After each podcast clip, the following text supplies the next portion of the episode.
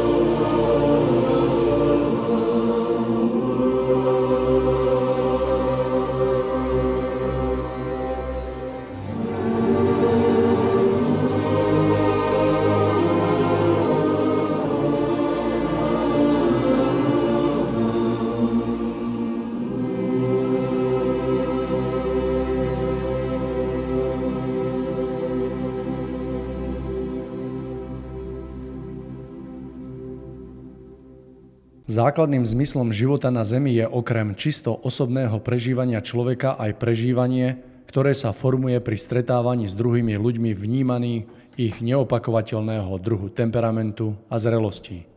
Ľudské duchovné spoločenstvo na Zemi preto v prirodzenom nasledovaní Božej vôle prijalo a sformovalo bezprostredne po vstupe prvých duchovných zárodkov do hmotnej úrovne slovné pojmy spolužitie a spolupráca – Spolupráca sa stala pre ľudský druh nádhernou samozrejmosťou, vítaným spôsobom výmeny skúseností i duchovných energií. Prežívanie spolupráce znamenalo vždy možnosť stretávať sa na určitý čas, počas určitej etapy, pre určitú úlohu na Zemi, pri ktorej bolo každému zo zúčastnených umožnené, aby sa prejavovaním svojho stupňa zrelosti voči ostatným vytváral svoj budúci osud, svoju ďalšiu vývojovú cestu. Vlákna vznikajúce spoluprácou ľudských duchov na Zemi mali od počiatku tunajšej existencie ľudstva za každých okolností posilňovať, umocňovať a urýchlovať možnosť duchovného vzostupu všetkých zúčastnených. Pojem spolupráca sa tak stala aj pre ľudského ducha na Zemi prirodzene prežívanou, vítanou formou nevedomej i vedomé prevzatou z úrovni ušlachtilých praduchovných častí stvorenia, kde trvalo nachádzame len harmonickú, svetlú spoluprácu všetkých bytostí, ktoré sa tam nachádzajú. Dielo stvorenia poskytuje možnosť vývoja individuality ducha či bytostnej formy práve a len za podmienok spoluprežívania a spolupráce s ostatnými tvormi. Život vo stvorení je v skutočnosti vo svojej celistvosti vystavaný na spolupráci v trvalom tkaní východzích síl a energií trískajúcich do stvorenia zdroja pravečnej dokonalosti Boha Otca. Na zemi smie potom ľudský druh, človek, na vyše odstupňovanom odlesku všetkých duchovných foriem prežívať stále vedomejšiu spoluprácu na rovine citovej, myšlienkovej a hmotnej. Všetky tri úrovne sú človeku poskytnuté ako nádherný priestor na obrábanie a zúro, zúr, zúrodnenie pripraveného orného poľa hmoty. Spolupráca teda nachádza uplatnenie na rovine spoločenskej, profesnej a pochopiteľne tiež na rovine duchovnej. Vôľa spolupracovať drieme v duchovnom vnútre každého človeka, keďže je neoddeliteľným obsahom jeho duchovného základu – je teda prirodzenou potrebou človeka spájať sa s druhými ľuďmi kvôli výmene skúseností, viditeľných i neviditeľných energií a zriedka aj pre rozvezovanie predchádzajúcich nesprávnych postojov a reakcií. Človek, ktorý v sebe dlhodobo potláča túžbu po spolupráci v domnienke, že ju môže plnohodnotne nahradiť samostatnosťou, nie len, že popiera zákony stvorenia, vôľu stvoriteľa, ale následkom toho stavu je vnútorne ochudobnený a trpí. Ak sa jeho cesta, cesta nezmení v obnovenom prúdení túžby po čistej spolupráce s druhými, potom zákonite utrpí vnútorné citové škody, ktoré bude musieť na svojej ceste k svetlu nakoniec buď spoznať ako nesprávne, alebo jeho duchovné ja celkom ustrnie, zaschne a stane sa nepotrebným v súkolesí radostného rytmu stvorenia. Ak teda chceme pre seba a pre iných konať dobro, učme sa spolu schádzať, spájať sa tak, aby sme vždy všestranne ťažili so všetkými zúčastnenými zo spolupráce posilu k zostupu. Posilu zrelostnú, duchovnú na prvom mieste. Rešpektujúc zákony stvorenia, sa majú ľudia naučiť vytvárať rovnorodé zoskupenia, ktorých zmyslom je vždy ušlachtili duchovný cieľ – Duchovný cieľ, múdro vedenou rukou zasadený do hmotnej úrovne, si nakoniec nájde aj vlastnú hmotnú formu spolupráce, prirodzene rešpektujúcu všetky individuality i zrelostné stupne zúčastnených. Na takomto základe vzniknú všetky budúce spoločenstva na Zemi. Duchovná zrelosť je v harmonickom súzvuku úzko spojená so sebadisciplínou, ktorú môžeme nazvať vznešenou službou druhým – Olejom pre chod spolupráce na ktoromkoľvek stupni stretávania sa ľudských duchov je potom radosť. Radostné nadšenie pre myšlienku, ktorá je magnetom rovnorodosti. Kdekoľvek chýba radosť, ochorie v ľudský duchovnom spoločenstve ako prvá zdravá sebakritika. Kde ochorie zdravá sebakritika, zbujnie i hneď ambícia samolúbosti, seba preceňovania, na povrch sa vyderie ego zúčastnených, to všetko sprevádzané najrozličnejšími intrigami. Keď teda v kolektíve prerastá to osobné, rozpadá sa v ňom harmónia. Skôr či neskôr je v takom prípade pôvodné, čisté a radostné nadšenie pre vec samú nahradené vynútenou poslušnosťou, ktorá je sprevádzaná doslovným lámaním krídel duchovných individuálít zúčastnených. V skutočnosti teda možno povedať, že tam, kde nežije čistá tvorivá radosť, tam nemôže vzniknúť ani zmysluplná spolupráca.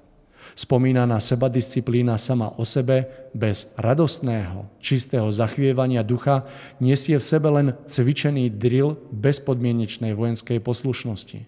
Bez oleja radostného nadšenia väčšiny zúčastnených nevznikne na Zemi nikdy žiadna dlhodobá spolupráca, ktorej cieľom je duchovné či hmotné dobro a vzostup spolublížnych. A práve v blízkej dobe sa okrem iného v prejave ochote mnohých dnešných malých i veľkých osobností a autorít ukáže, nakoľko sa vnútorne zachvievajú v súzvuku s rytmom stvorenia, v ktorom všetko existujúce živo bez jediného zaváhania spolupracuje a tvorí.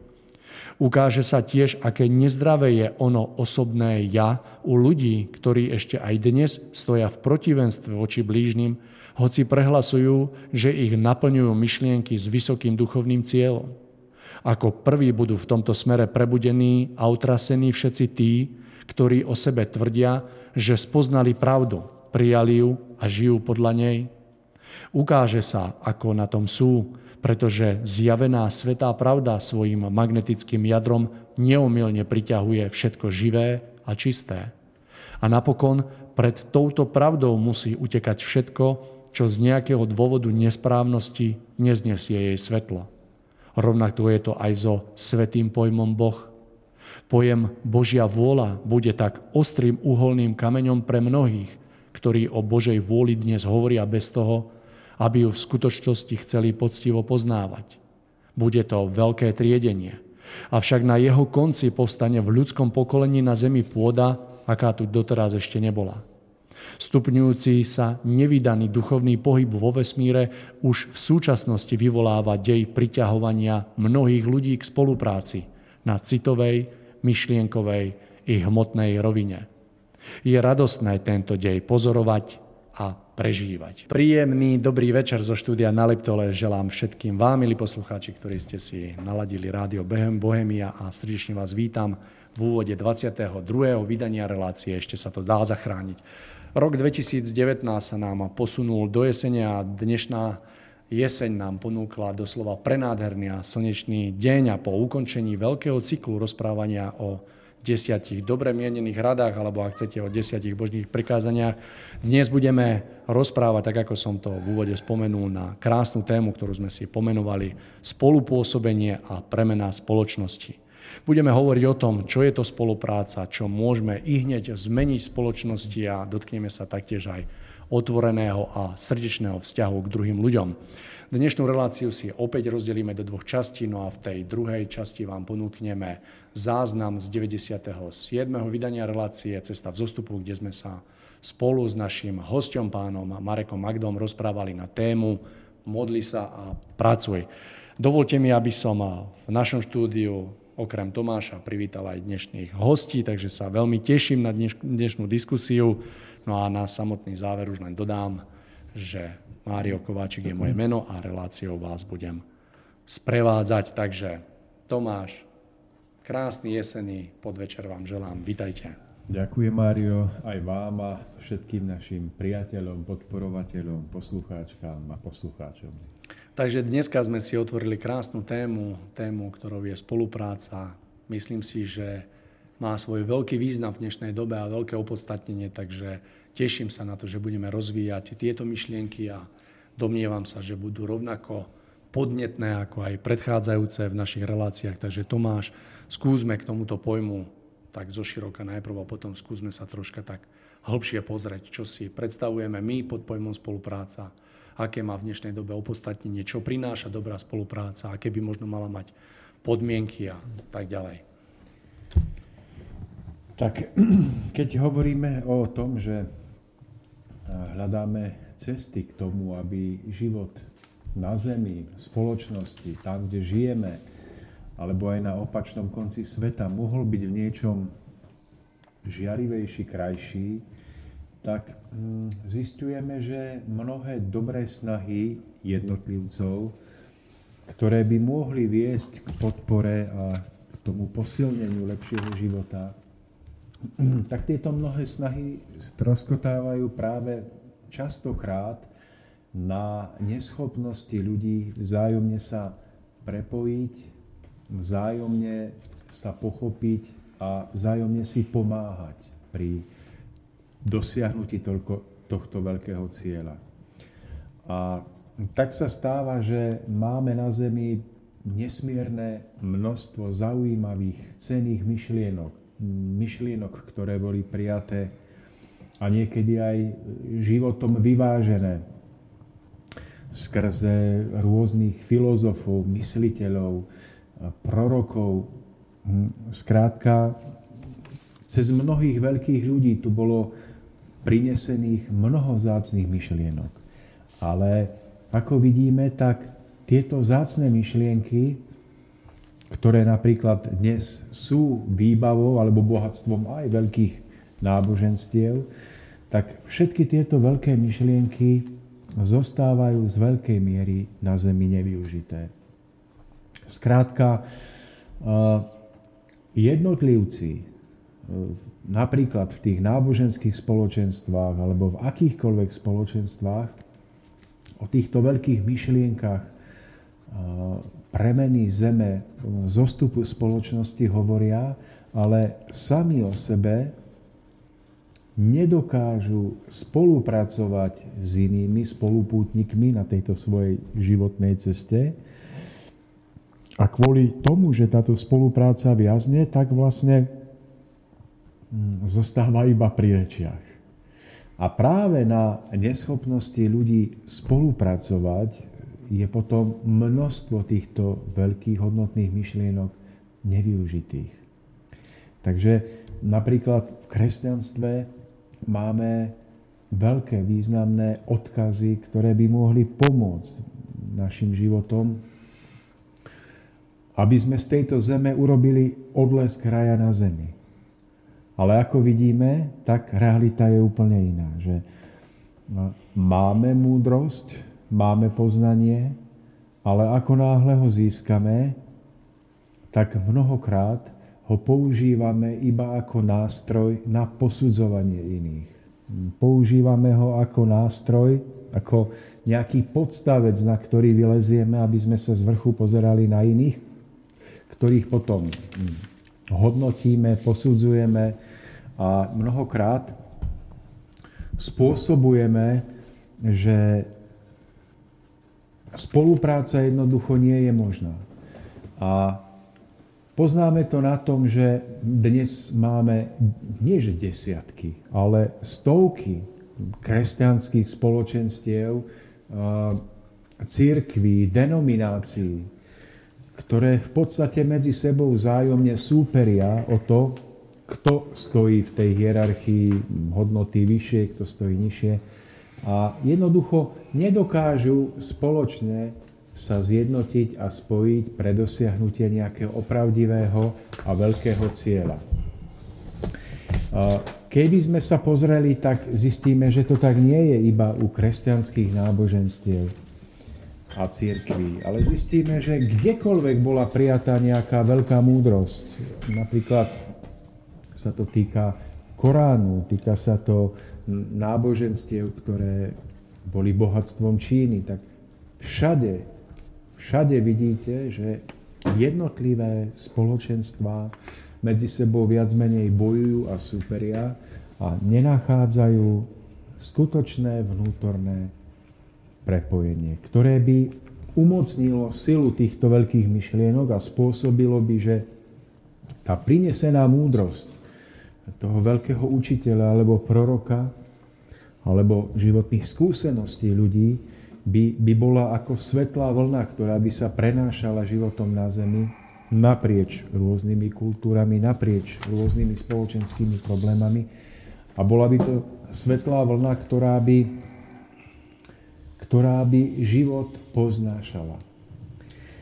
A keby sme si položili otázku, že čo je vlastne základným koreňom zla v tej neschopnosti ľudí, nás, ľudí spolupracovať a spolupôsobiť na veľkom diele, keď už máme prinesené veľké múdrosti, veľké poznatky, keď máme v rukách tieto veľké stavebné kamene, tak, uh, Mario, neviem, či ste nad tým niekedy premýšľali, že, že čo je niekde ukryté v jadre tohoto problému. Tak uh, uvažoval som nad tým a ja neviem, či som sa dopatral k správnej odpovedi, ale vnímam to tak, keď sa rozhľadnete okolo seba, tak uh, akoby, akoby naša taká vlastná nezrelosť a neuvedomenie si dostatočne význam tej spolupráce, čo by sme mohli dokázať, tak nám bráni k tomu sa ako keby tak spojiť a možno v neposlednom rade aj to, že, že sa snažíme e, presadzovať až príliš tie vlastné také názory pri tej spolupráci namiesto toho, aby sme možno tak vytvorili priestor na pochopenie a na prejavovanie toho alebo tej podpory tej druhej strany. Hej, to znamená, že keď sa dneska pozrieme, tak na jednej strane si možno uvedomujeme význam spolupráce, ale na druhej strane sa nám ju vôbec, vôbec nedarí eh, vytvoriť eh, a myslím si, že spolupráci nám bránia veci, ktoré by v konečnom dôsledku ani nemali brániť. Napríklad, ja neviem, že, že sa stretnú ľudia, ktorí síce možno názorovo nie sú zhodní, ale aj napriek tomu si myslím, že je možné vytvoriť spoluprácu a vytvoriť krásny vzťah, len je potrebné si uvedomiť, aby sme chápali význam toho, prečo chceme spolupracovať a dnešná spoločnosť, keď sa rozhliadneme, tak na tom naozaj akoby končí v, v mhm. akomkoľvek spektre, spektre, či je to politika, či, je, či sú to náboženské kruhy, či sú to rôzne oblasti spoločenského života, že takto to vnímam nejako. Mário, to, ja to vidím tak, že táto jedna relácia nám bude málo na vystihnutie podstaty tejto, tejto témy, veľkej témy, ale uh, ja by som možno, že takto v úvode vás doplnil tom, že ja vidím hlavnú príčinu uh, krytú v tom, že my máme v sebe ukrytú, ukryté niečo ako vlastnú ješitnosť, alebo zkrátka mm, nejakú nevýzretosť našich duší. Niekto tomu môže povedať tak, že sme jednoducho egoisti. A myslím si, že toto potom spôsobuje, že my príjmeme nejaké učenie, nejakú hodnotnú myšlienku, ale hneď spolu s tým si začneme myslieť, že sme, že sme viac než ten, kto túto danú myšlienku neprijal alebo ju nepochopil tak ako my. Alebo význam tejto myšlienky nenaplňa v tom zmysle ako, ako my. Že napríklad máme, mm, keď vravíme o kresťanstve, ktoré je nám asi najbližšie, tak jednoducho máme mnoho církví, ktoré sa prejavujú nejakými rozdielnostiami vzájomnými, rozdiel medzi evanielikmi, katolíkmi, grékokatolíkmi. To sú väčšinou formálne rozdiely a ten, ten uholný kameň problému spočíva v tom, že každý jeden z nich si mnohokrát myslí, že on je v tej pravej cirkvi, v tom pravom spoločenstve a to, z toho logicky zákonite vyplýva, že ak ja som v tom pravom, tak všetci ostatní sú, stoja, stoja falošne, stoja niekde nesprávne. Tento pohľad, tento pocit hm, je mnohokrát tým hlavným kameňom úrazu, pretože ak ja si myslím, že jedine ja vidím veci najsprávnejšie, tak bez toho, aby som to hovoril, nejakým spôsobom ja vplývam na svoje okolie a ten, kto stojí oproti mne, zákonite vníma ten môj pocit nadradenosti. To nemusí byť vypovedané, ale to, že ja seba považujem za, za, za niečo viac, že moje videnie veci, moje pochopenie danej myšlienky, daných náboženských práv alebo čohokoľvek je, je to najsprávnejšie, tak prirodzene tým staviam toho druhého do autu. A pretože on to prirodzene vnútorne vníma, tak, tak e, to opravdivé prepojenie medzi ľuďmi nenastáva. Takže darmo budeme vravieť o ek- ekumenizácii spoločnosti, darmo budeme vravieť o tom, že prepojme sa, keď to sa nikdy nedá, ak si jeden bude myslieť, že je viac než ten druhý. Toto je jednoducho nezmysel očakávať, že vznikne niekedy spolupráca medzi ľuďmi, prepojenie medzi ľuďmi, ak jeden z dvoch má pocit, že je viac než ten druhý. A v jadre toho všetkého je nezrelosť, je ješitnosť. Pretože keby tam bola zrelosť, tak, tak prirodzene hm, človek si ponechá presvedčenie, že, že názor, ktorý zdieľa, je ten najlepší, ku ktorému v živote došiel. Ale vo svojom vnútri sa nepostaví nad toho druhého, lebo vie, že ten druhý môže mať v niečom inom názor, ktorý bude zas veľkým obohatením pre jeho okolie a že v skutočnosti hodnota spolupráce nie je v tom, do akej miery kto má aký názor na to alebo na ono správne, ale hodnota spolupráce spočíva v tom, že každý jeden umenší seba, že každý jeden človek nechá svoje ja v úzadí, aby mohol nájsť to, čo ho s druhým spája. Mohli by sme možno povedať, Tomáš, že pri spolupráci je veľmi dôležité ako vytvoriť priestor, z ktorého druhá strana jednoznačne vníma takú veľkú mieru jednak tolerancie, jednak pochopenia a myslím si, že sa to potom na oplátku vráti a v tomto vzájomnom vytváraní toho priestoru na myšlienky toho druhého, na rozvíjanie myšlienok toho druhého, si myslím, že môže vzniknúť nádherná spolupráca v takej vzájomnej, vzájomnom doplňaní sa. Že e, pokiaľ je tam tá ješitnosť v nás, tak počujeme niekoho, kto má iný názor a v tom okamihu sa zameriavame na túto rozdielnosť. A dovtedy o tom rečníme, kým sa ten vzťah úplne nerozbije. Podstata spolupráce je, že človek o pravdivej túžbe po, po vytvorení veľkého diela umenší seba a v tom okamihu sa nezameriava na to, čo má ten druhý iné, alebo, alebo snaží sa nestavať na tom, čo ten druhý vidí inak, ale naopak zo všetkých síl sa snaží o porozumenie a hľadá to, čo ich vzájomne môže prepojiť. To, čo ich spojí tým neviditeľným vláknom vnútornej energie, vnútornej sily, že, že keď sa im to podarí, tak to spoznajú podľa toho, že v ich vzájomnom rozhovore, v ich kontakte, nadšenie a energia pre spoločné dielo silnie. Tam, kde jedna z dvoch strán, alebo obidve strany nechajú vystúpiť do popredia svoje, svoje nízke ja, kde sa zameriavajú na rozdielnosti a vybíjajú si ich navzájom, tam to spoznáme podľa toho, že vzájomná energia prudko klesá. Stráca sa vízia spoločného cieľa, pretože sa strácajú v podružnosti. A nevidia, že riešením tejto podružnosti nikdy nedosiahnu nič veľkého. Pretože tá ješitnosť, to, to, to, tá nezrelosť v človeku spôsobí, že keby aj túto jednu danú záležitosť s odretými ušami vyriešili, tak okamžite zistia, že ich delí druhá, tretia, piatá a mm, ich vzťah nebude o ničom inom, iba o nekonečnom riešení problematických názorov, problematických situácií, kde sa budú vzájomne vyplitvávať s tragickým pocitom, že robia niečo veľké pre mm, túto zem, pre vzostup svoj, pre vzostup, mm, neviem, spoločnosti, zeme a tak ďalej.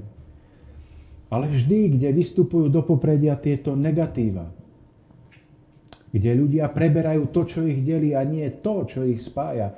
To je, to je prejavom nepochopenia, nezrelosti vlastného vnútra zúčastnených ľudí. A to je práve, že chcem presadiť seba. Mne nejde o môj, nejde o, o hodnotu, ktorá je viac ako ja, o spoločné dielo. Tu ide o mňa, o to, aby ja som mal dobrý pocit, že ten druhý so mnou súhlasí a mal som pocit dôležitosti. To je tá podstata v tom eh, vystihnutá Tomáš vašimi slovami, že skutočná spolupráca je vyhradená len zrlosti ducha. To znamená, pokiaľ chceme vytvárať skutočnú spoluprácu, je potrebné mať na pamäti, že eh, táto spolupráca ako taká je nadradená všetkému tomu, čo to dnes vieme a aby sme mali vždycky na zreteli to, prečo sme vôbec vedľa seba, aby sme dali naozaj do úzadia svoje, všetko to svoje a vytvorili priestor na, na prejav druhého. Presne, že e, tá jednoducho nezrelosť, ktorá v nás je, tak spôsobuje, že my sa natoľko zameriame na podružné veci, že nám úplne unikne podstata.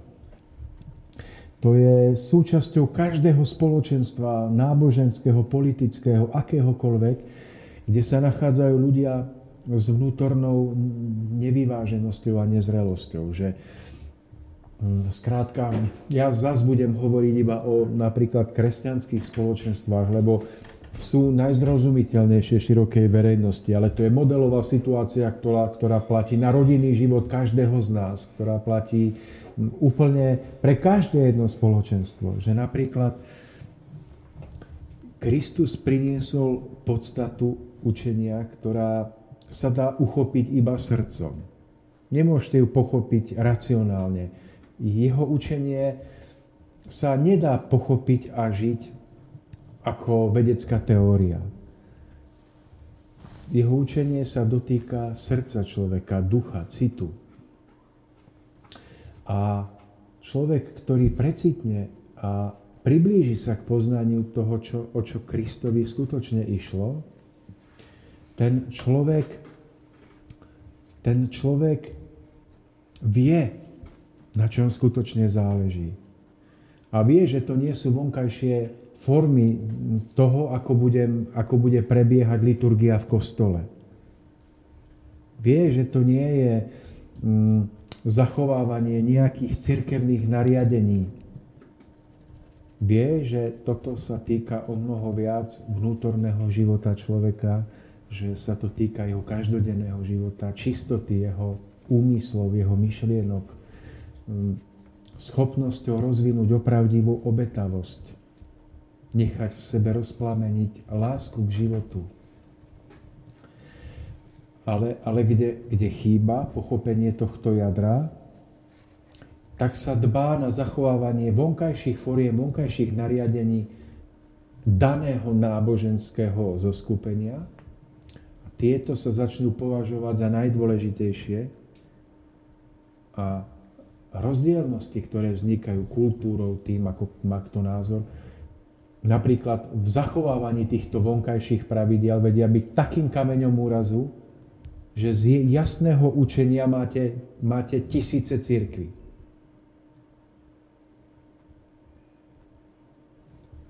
A to je práve dôkaz, že potom je církev, ktorá hovorí, že spoveď má vypadať tak, druhý onak, ďalšia hovorí, že cez obrad ja neviem, že chrámy majú byť vyzdobené viac, niektorá vraví, že chrámy majú byť jednoduché, prehľadné.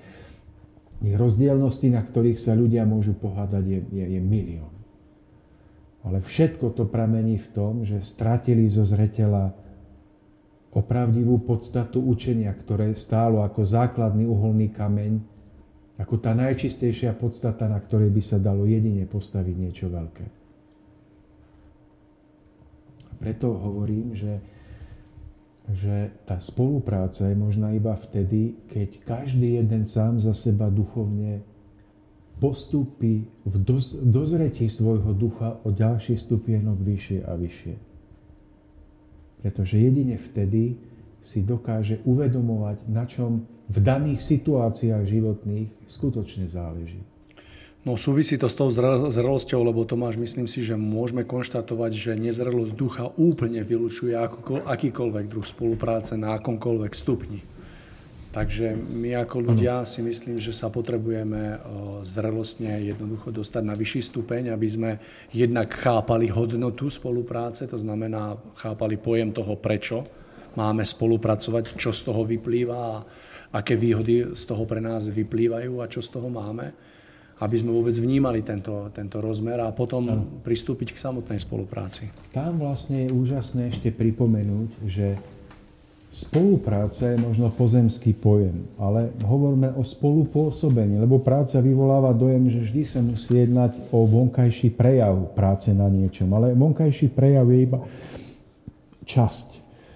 spolupôsobenie zahrňa aj vnútorné prepojenie ľudí, ktoré potom môže a má vydať plod mm, spolupráce na niečom viditeľnom. Ale to spolupôsobenie je spojené s tým, že sa vnútorne naladím na svojho mm, dotyčného, blížneho a spolu naladení nájdeme iskru, e, ktorá roznieti plameň načenia pre dosiahnutie niečoho.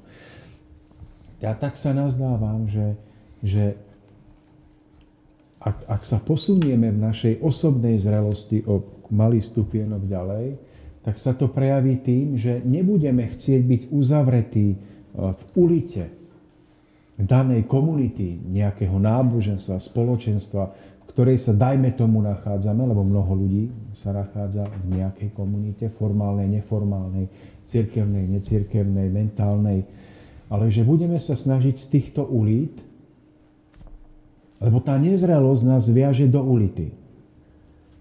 Ona, ona vytvára potrebu stretávať sa iba s rovnakými ľuďmi, s rovnakými názormi.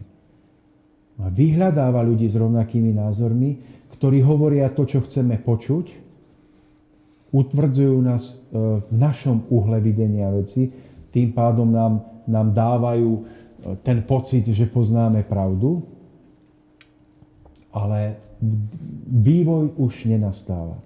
Lebo vývoj nastáva práve v tom, že nechávame do nášho videnia vecí vniknúť nový uhol pohľadu, novú energiu, nové skúsenosti a prežitia inorodých ľudí, než sú tí, s ktorými sa najradšej potlapkávame po ramene. Čiže nezrelosť uzatvára ľudí do komunít, vytvára pevné hradby okolo nich spôsobuje, že sú to také e, rakovinové bunky spoločnosti. Oni sú hodnotné sami v sebe, ale iba podľa svojej mienky. Ich skutočná objektívna hodnota neexistuje, lebo sú sterilné. Múdrosť, ktorá je v nich, sa nezdokonaluje ani neprenáša.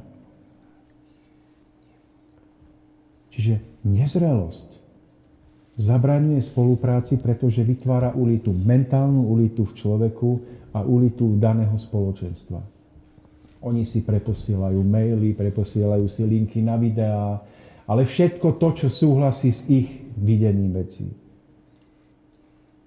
A ako je urobený dneska mašinéria počítačového sveta, že jasné, že vám vyhadzuje to, čo začnete pozerať, čiže máte pocit, že, že celý svet sa zaoberá tým, čo ste práve včera pozerali, lebo ten, ten YouTube vám vyhodí stovky videí, keď vykliknete na, na tri, tak sto ich tam máte rovnakých a máte pocit, že to je pravda o svete, ale druhú stranu vám nepovie, lebo tu ste sa nezaujímali, tie videá vám nenaskáču. Kamaráti vám taký link nepošlú do mailu, lebo, lebo, lebo ste vy zkrátka hm, v jednej mentálnej ulite. To je tragédia, pretože tam môžete žiť celé 10 ročia a neposuniete sa ani o malý krôčik ďalej. Čiže nezrelosť vytvára veľké bubliny, skrátka neskôr veľké hrubé múry a spôsobuje, že človek nemá záujem prekročiť hranicu tohto múru, aby nespochybnil svoje istoty, aby, aby v očiach iných ľudí seba samého neukázal ako omylného, tak tam zostáva a to je prejav. Ale my chceme vraviť o spolupráci a tá spolupráca opravdivá, to je otvorenie sa životu. To je ako rozlet motýla v ústretí k slnku, do ovzdušia. On, on tú ulitu jednoducho už nepotrebuje. Ona nejaký čas bola súčasťou jeho vývojového stupňa, ale on dozrel a z tej ulity vyletel. A to vyletenie z ulity znamená hľadať, poviem to ľudovou rečou, hľadať spoločnú reč s niekým, kto je možno mimo základný rámec môjho okruhu priateľov, toho okruhu môjho spoločenstva, mimo, ale je zároveň najbližšie k nemu. Pretože keby bola tá priepasť obrovská, je ťažké vytvoriť toto premostenie k spolupráci. Tam obrovské rozdiely mnohokrát spôsobia, že pri najlepšej vôli to nejde. Ale, ale je možné vytvoriť spoluprácu minimálne k tomu pol stupienku smerom nadol a usilovať sa v spoluprácu minimálneho pol stupienka smerom nahor. To každý môže. Napríklad vám poviem, že jednoducho je to, alebo doprava, alebo doľava, že a ja som v živote spoznal nejakú múdrosť, ktorá môjmu životu dala smer. A po rokoch som zistil, že sú iní ľudia, ktorí, dajme tomu, plne nezdieľajú to videnie veci, ktoré je mne najbližšie. A keď som sa stretol s niekým, kto mal iný názor, tak to iskrilo, pretože ja som sa snažil naformátovať toho dotyčného do môjho uhla videnia veci. A on to vnímal ako tlak, tak sa postavil na zadné, chvíľku sa bránil, potom sa to okamžite skončilo. Ja som odchádzal s pocitom, že som bojoval za svoje hodnoty. Ľudia, ktorí boli na mojej vlnovej dĺžke, mi fandili. Dobre, na... ale to isté tá druhá strana a nič. A potom som nad tým premýšľal, že aká by mala byť cesta. Tak keď nájdete ten, toho človeka, ktorý reprezentuje ten najbližší medzistupeň, dajme tomu z vášho pohľadu smerom nadol, že musíte urobiť nejaký kompromis s tým, ako to vidíte. Z vášho pohľadu to môže byť akoby niečo, čo úplne nie je s vami, ale, ale začnete práve, umenšíte seba a začnete ho počúvať toho človeka, tak zistíte, že tam je mnoho na čom stavať. Zistíte, že prešiel iným životom, Formovali ho iné prežitia, mal inú výchovu, pracoval v inom zamestnaní, čítal iné knihy, používa iné slova. Ale že v prápodstate niekde v hĺbke usiluje o to isté dobro ako vy. Poznáva najvyšší ideál Boha, stvoriteľa. Ako, rovnako ako svetlo, ktoré vidíte na konci toho tunela aj vy a zistíte, že vy nemáte právo ho považovať za niečo menej. Pretože takto zem skončí v, tra- v tragédii. Ale že musíte sa usilovať o to prepojenie vzájomné napriek týmto rozdielnostiam. Keď je to od toho pol stupienka alebo stupienok, vždy sa to ešte dá. Mne sa to podarilo. V mnohých prípadoch. A vtedy prežijete to úžasné. Prežijeme to úžasné, že tam, kde by nastal energetický výboj, skrat, udrel by blesk a všetko spálil, tam náhle začne prúdiť a zosilňovať energia.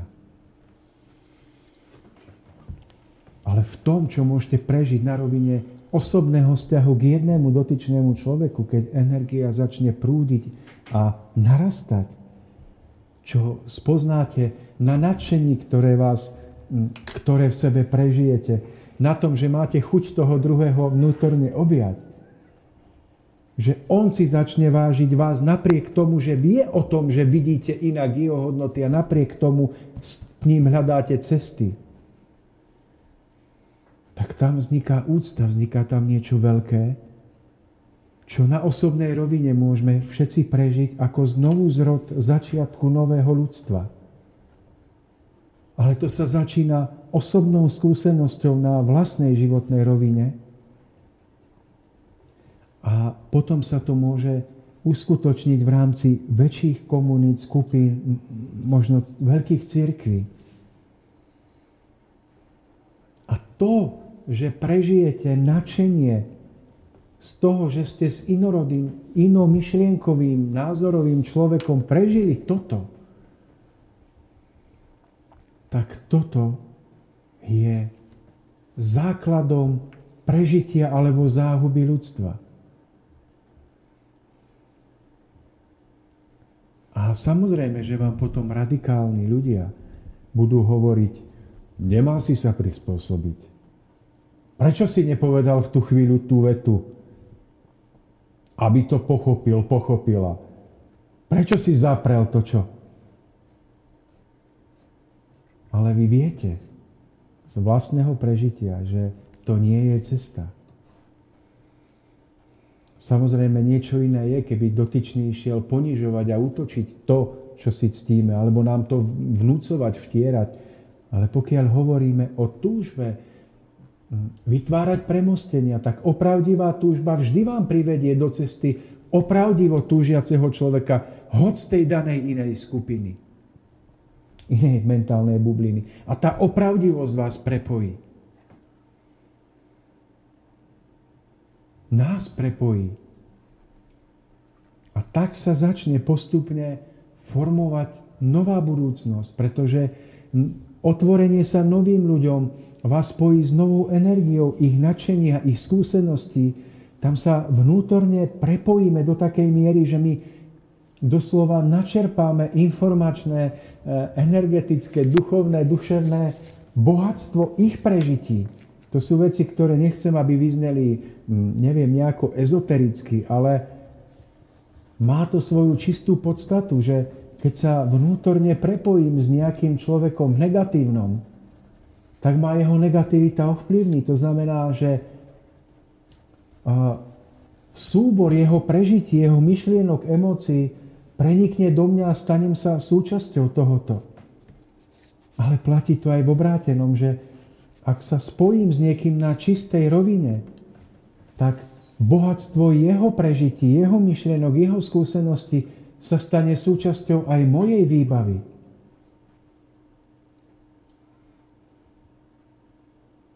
Chápete, že my potom nemusíme prežiť všetky chyby na sebe rovnako, ako sa vraví, že len hlúpy prežíva všetky chyby sám na sebe, pretože my keď sa prepojíme s inými, nemusíme sa popáliť na vlastnej koži. V bohatstve, vnútornej výbave iných ľudí je toľko prežitého, že keby sme sa tomu otvorili, mnohému by sme sa zbytočnému utrpeniu vystrihali. Ale to platí, že keď sa otvoríme v tom nízkom, tak nás to môže pochopiteľne strhnúť. Ale v tom svetlom naladení nás to môže obohatiť. A to je to, čo nejak obklukami dnes preberáme, že my potrebujeme prepájať. Potrebujeme vzájomne komunikovať. Viete, dialog nie je o tom, že ja sa naučím hovoriť a, a nalievam do druhého svoje poznatky. Dialog je o tom, že sa naučím počúvať a naučím sa vnútorne spájať s niekým. A čo z toho vznikne? Či verbálny rozhovor, alebo, alebo nebudeme nič hovoriť, iba budeme pracovať v nejakej záhrade na, na zušlachtení kvetinového záhonu, to je jedno. Lebo ten dialog je, je vnútorná výmena zájomného bohatstva. A toto je to, čo potrebujeme. Nechodiť do sveta, neísť do, medzi ľudí s tým, že ja prichádzam svetu vpečatiť to, čo ja v sebe si nesiem ako jediné múdre. Ale prichádzať s otvorenou dušou, byť ochotný darovať, ale predovšetkým byť ochotný učiť sa, byť ochotný počúvať, počúvať šumiace lístie na strome, byť ochotný počúvať žblnkotajúcu rieku alebo potok, byť ochotný počúvať vtáka, ktorý spieva na strome, byť ochotný počúvať vnútro, ktoré prichádza k nám od iných ľudí. Tomáš, mi sa to veľmi páči práve v tom, že hovoríme o, o tej hodnote, ktorá vzniká, pokiaľ sme schopní spolupracovať alebo spolu, spolu prežívať. A je to práve, práve v tom, že my si vôbec ako ľudia neuvedomujeme, o čo prichádzame práve vtedy, keď nevieme spolupracovať a keď spoluprácu ako takú nevytvárame navzájom. Takže tá hodnota, ktorá vzniká práve vtedy, keď sa to naučíme, tak je presne v tom, čo ste, o čom ste hovorili a myslím si, že dokáže obohatiť obe zúčastnené strany, ale tak veľkým spôsobom, že asi bez tejto námahy a vzniku spolupráce sa o tom nedá hovoriť. Mario, keď o tom vravíme, tak my by sme vedľa slovka spolupracovať, mohli dať slovko spolupôsobiť. Ale vedľa spolupôsobiť, keby sme si to vetvili ako nejakú množinu, podmnožinu a podpod množinu, tak by sme mohli povedať, že spolupracovať a spolupôsobiť znamená prepáč, prepájať. A prepájať znamená počúvať chápať. Spolupôsobenie, spolupráca a pochopenie. To sú v podstate rôzne pomenovania jednej a tej istej podstaty. My nie, že nevieme spolupracovať, my sa nevieme pochopiť, my sa nevieme počúvať. A preto je múdry a veľký ten, kto duchovnú cestu chápe ako cestu vytvárania vnútornej komunikácie, kedy som otvorený, aby som otvorene mohol prijať a tou cestou darovať. To je duchovne veľký, je duchovne otvorený pre túto výmenu. Nie, nie ten, kto je tak presvedčený o svojej pravde, že, že ju obúcha o hlavu každému, kto ešte nie je. Potom vzniká fanatizmus, vzniká radikalizmus, ktorý hrotí vzťahy, spevňuje múry s pocitom, že čím je doba vážnejšia, tým treba tieto múry viacej spevniť. Aby temno nezvýťazilo. Tak každý má pevné múry, ale v tých múroch v podstate hynieme. Nevravím o naivite. Vravím o o pravdivom prúdení sily, ktorá je viac ako, ako akákoľvek zamurovaná hlava. A tam, kde táto energia prúdi, tam prichádzajú správne slova do dialogu. Tam prichádzajú správne impulzy, myšlienky, podnety, čo urobiť, aby spolupráca s tým, ktorý je týmto žiarením z nás pritiahnutý k nám, alebo my k nemu, aby tam vydalo to plod niečoho krásneho. A tá spolupráca, o ktorej vravíme, že v tomto robíme obrovskú chybu, lebo sme nezrelí, že no poďme spolupracovať s niekým. To sa rovná, že poďme hľadať niekoho, kto nám pomôže na našej vinici spolupracovať s nami. Ale my máme základný obraz. Za prvé je to naša vinica, za druhé, my vieme, kto kde má pracovať, len hľadáme niekoho, kto by tam pracoval. Lebo si myslíme, že my sme tí, ktorí to vedia najlepšie, lebo predsa my máme pravdu v rukách. Kresťan má pravdu, ten, ten e, islamista má pravdu, každý má pravdu zo svojho uhla pohľadu, ale nikto. Takže ideme medzi ľudí, ideme do spoločenstiev, ideme von zo seba hľadať robotníkov do vinice, ale našej vinice. Ale to podobenstvo, ktoré Kristus nechal, bolo postavené inak. Tam nebola reč o mojej vinici, o vašej vinici. Tam bola reč o vinici pánovej. Ale tá je väčšia ako okruh našej predstavivosti, ako, ako, ako náš záhon, ktorý máme pri záhradke nášho domu. A to, že my ideme spolupracovať s vedomím, aby sa iní pridali ku nám, spôsobuje, že spolupráca viazne. Ale vtedy, keď my vyjdeme v ústretí a spoluprácu pochopíme ako, ako výzvu pridať ruku k dielu tam, kde budeme vidieť opravdivé úsilie iných ľudí, nezáväzne od toho, či to bude naše dielo a náš projekt – a budeme ochotní pridať ruku k dielu tam, na tých miestach, kde budeme vidieť opravdivé úsilie iných ľudí, z iných bublín, z iných komunít, iných spoločenstiev. Ale opravdivé úsilie. Tam sa potom stane, že my pomôžeme nezišne. A ako zázrakom druhá strana príde a pomôže nám na tej časti záhrady, ktorú obrábame my. Tam, kde žijeme, tam, kde pôsobíme. A začne vznikať nádherná výmena. Ale nevznikne, kým my budeme chodiť s očakávaním, kedy niekto príde ku nám. Lebo aj ten niekto stále iba čaká, kedy niekto príde ku nemu. A tak nikto neprichádza k nikomu a každý sa na tom svojom kúsku zeme ide zodrať ako otrok. A výmena energie neprebieha, všetko upadáva. Tak staň a choď. Pomôž tam, kde treba. A nepýtaj sa, čo bude potom. Lebo potom sa stane zázrak. Potom sa stane opak toho, čo sa dialo celé tisícročia. Že sa energia náhle vzájomne prelinie, prepojí a vznikne ten zázrak spolupráce. Veľmi sa teším na to, Tomáš. Dáme si krátku prestávočku, ak súhlasíte, ktorú vyplníme peknou piesňou, no a po nej sme späť. Rádio Bohemia. Hledající cesty ke změnám.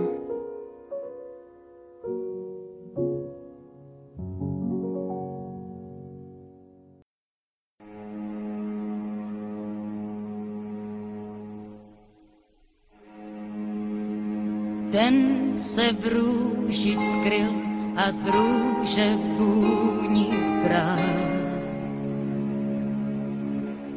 Tím si dlouho žil a kráse přísahal. Mám už tváři sní, to léta můžou být. Prázdnem slůvek tvých si sotva písních znít. To víš, že zůstanou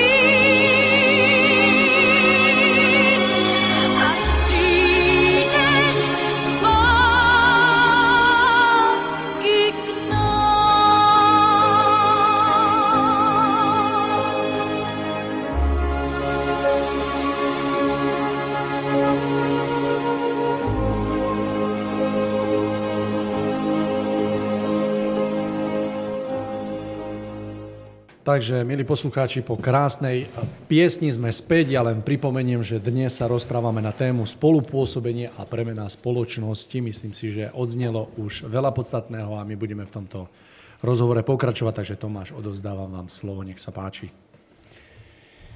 Mario, mm, som bol účastný jedného nádherného prežívania v krásnej záhrade tento víkend a mm, bolo to krásne tým, že v tej záhrade pracovalo, hm, odhadujem, do 50 ľudí rôznych názorov. Ľudí prichádzajúcich z rôznych častí Československa. A som si skoro istý, že keby sme sa začali najskôr spoločne rozprávať o veciach to, ako čo vidí, tak by možno k tej spolupráci ani nedošlo k tej krásnej tvorivej práci v záhrade. Ale hm, my sme sa rozhodli, že nebudeme komunikovať medzi sebou, že podstata toho, prečo sme sa zišli, nebude e, rozprávanie, ale že tá podstata bude v tom vnútornom prepojení pri spoločnej tvorivej práci. A tak sa stal jeden pre mňa veľký zázrak. Oprav, opravdivý veľký zázrak. Že v tej záhrade som bol pritiahnutý k jednej malej skupinke ľudí, ktorí tam práve montovali konštrukciu relatívne veľkého altánu. Tá konštrukcia bola oceľová, mala stredový trň, z ktorého sa vetvilo, odhadujem, neviem, možno, že 12 alebo 8 ramien, no dosť veľa ramien, a tie ramená boli vzájomne poprepájané doplnkovou konštrukciou a všetko to bolo pospájané takými veľkými, dosť veľkými, ťažkými šroubmi. No a tá naša práca bola nádherná v tom, že hoď mal byť dážď, tak napriek tomu bolo krásne počasie.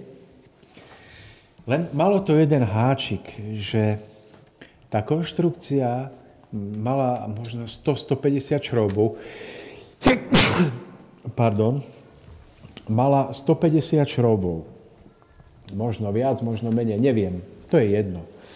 No a my sme mali za úlohu tú konštrukciu schytiť pevne dokopy, aby sa na ňu mohli dávať drevené časti, drevené stĺpy a strecha a tak ďalej. No lenže my sme zistili, že krásne sme tam poukladali všetky šrouby až, až na to, že tri posledné sme jednoducho do tých dierok nezmestili. No a ako sme s tou konštrukciou hýbali, tak sme hýbali pol hodinka, nič. Tak sme zobrali kladivá veľké, že budeme trošku tej konštrukcii pomáhať kladivami. Búchali sme doprava, doľava, do jednej nohy, do druhej. Nepohla sa. A tak sme pokračovali ďalej a zistili sme, že čo tak povoliť e, šrouby na konci jednej strany tej danej konštrukcie, tej obruče. Povolíme, skúšame, nič. Čo tak povoliť oproti? Povolíme, nič. Povolili sme ich, možno polovičku tých šrobov, vrút sadol. Lenže zostávali ďalšie dva. Ďalšiu polhodinku, ak nie hodinku, sme uvoľňovali šroby, skúšali ďalší sadol. No a predstavte si, možno po dvoch hodinách práce sme skončili na jednej diere do ktorej sme ten šrob jednoducho nemohli dostať. Keby som nebol vedel, že, že, že by to tam akože malo sadnúť, lebo tá konštrukcia bola predtým niekde pozváraná, predvrtaná, že by to tam, keby som vedel, že to tam akože nemá sadnúť, tak zoberiem vrtačku a prevrtám tam dieru. Na tvrdo, na novo. Ale nedalo mi to, nedalo nám to, že ako to je možné tak si predstavte, že my sme začali povolovať šroby a museli sme povoliť šroby na celej konštrukcii A až keď sme uvoľnili úplne všetky, tak sa tá konštrukcia pohla do takej miery, že aj ten posledný vrút, ten posledný šrob do diery vošiel. Ja som si vtedy náhle uvedomil, že, že, že, že veď to je presne ako v našich životoch. Že každý ten pevne uchytený šrob je určitý názor, ktorý, ktorý fixuje konštrukciu nášho vnútra, konštrukciu nášho vnútorného života. Každý ten fixný názor spôsobuje, že my nemôžeme pevne poskladať tú, tú konštrukciu nejakej pevnej stavby. No jednoducho to nejde. A až keď povolíme nie jeden šrob, ale keď povolíme všetky šroby do jedného, tak sa stane, že s tou konštrukciou sa bude dať správne pohnúť a všetky šroby padnú tam, kde majú a potom po dotiahnutí vznikne jedna obrovský nádherne pevná stavba. A tak som si uvedomil, že vlastne v našom vnútornom živote sú takto podoťahované šroby. To sú tie pevne dotiahnuté názory na niečo, na niekoho, nejaké vyjazdené kolaje našich predstav. Ale keď je čo len jeden pevne dotiahnutý, tak ten posledný tam jednoducho nikdy v živote nedostaneme. Vždy dierka bude prekrývať dierku a ten šrob tam nevôjde. A to uvoľniť šroby znamená uvoľniť svoje vnútro, vzdať sa niektorých skosnatených názorov alebo dobrých názorov, ktoré chceme skosnateným spôsobom vnúcovať.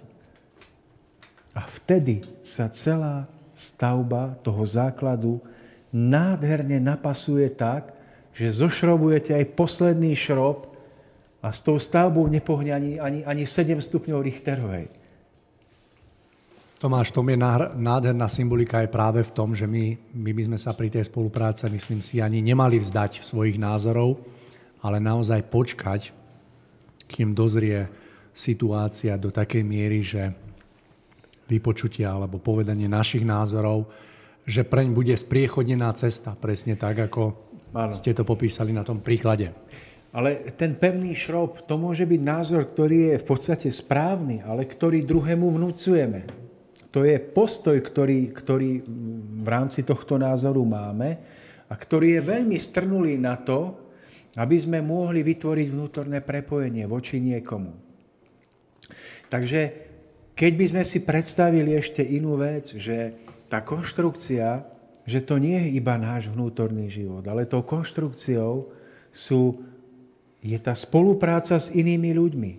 Že e, čo rameno tej konštrukcie, to dajme tomu iný človek v našom živote. A tu som si uvedomil, že v podstate jedine, keď sa každý jeden v tom kruhu, v tom spoločenstve danom uvoľní a netlačí na toho druhého, tak je možné vytvoriť pevný základ. Ale kuriozitou tohoto môjho prežitia, tejto situácie bolo, že, že piati chlapi sme sa pozerali na, na jednu dieru, kde sme nemohli vlo, vložiť ten vrút. Rozmýšľali sme, že, že čo je toto proste za problém. Jednoducho tá, tá, tá dvojdiera, ktorá sa nechcela krásne spraviť ako jedna, bola príčinou nešťastia celej konštrukcie a my sme si až na konci uvedomili, že ten problém je v každom jednom vrute, v tom šróbe, ktorý nie je uvoľnený. Chápete, že ten problém nie je tam, kde sa pozeráte, ale niekde úplne inde. A nie jeden ten šrob dotiahnutý si možno vravel, ha, ja som tu nádherne došrobovaný, vbehol som tu bez problémov.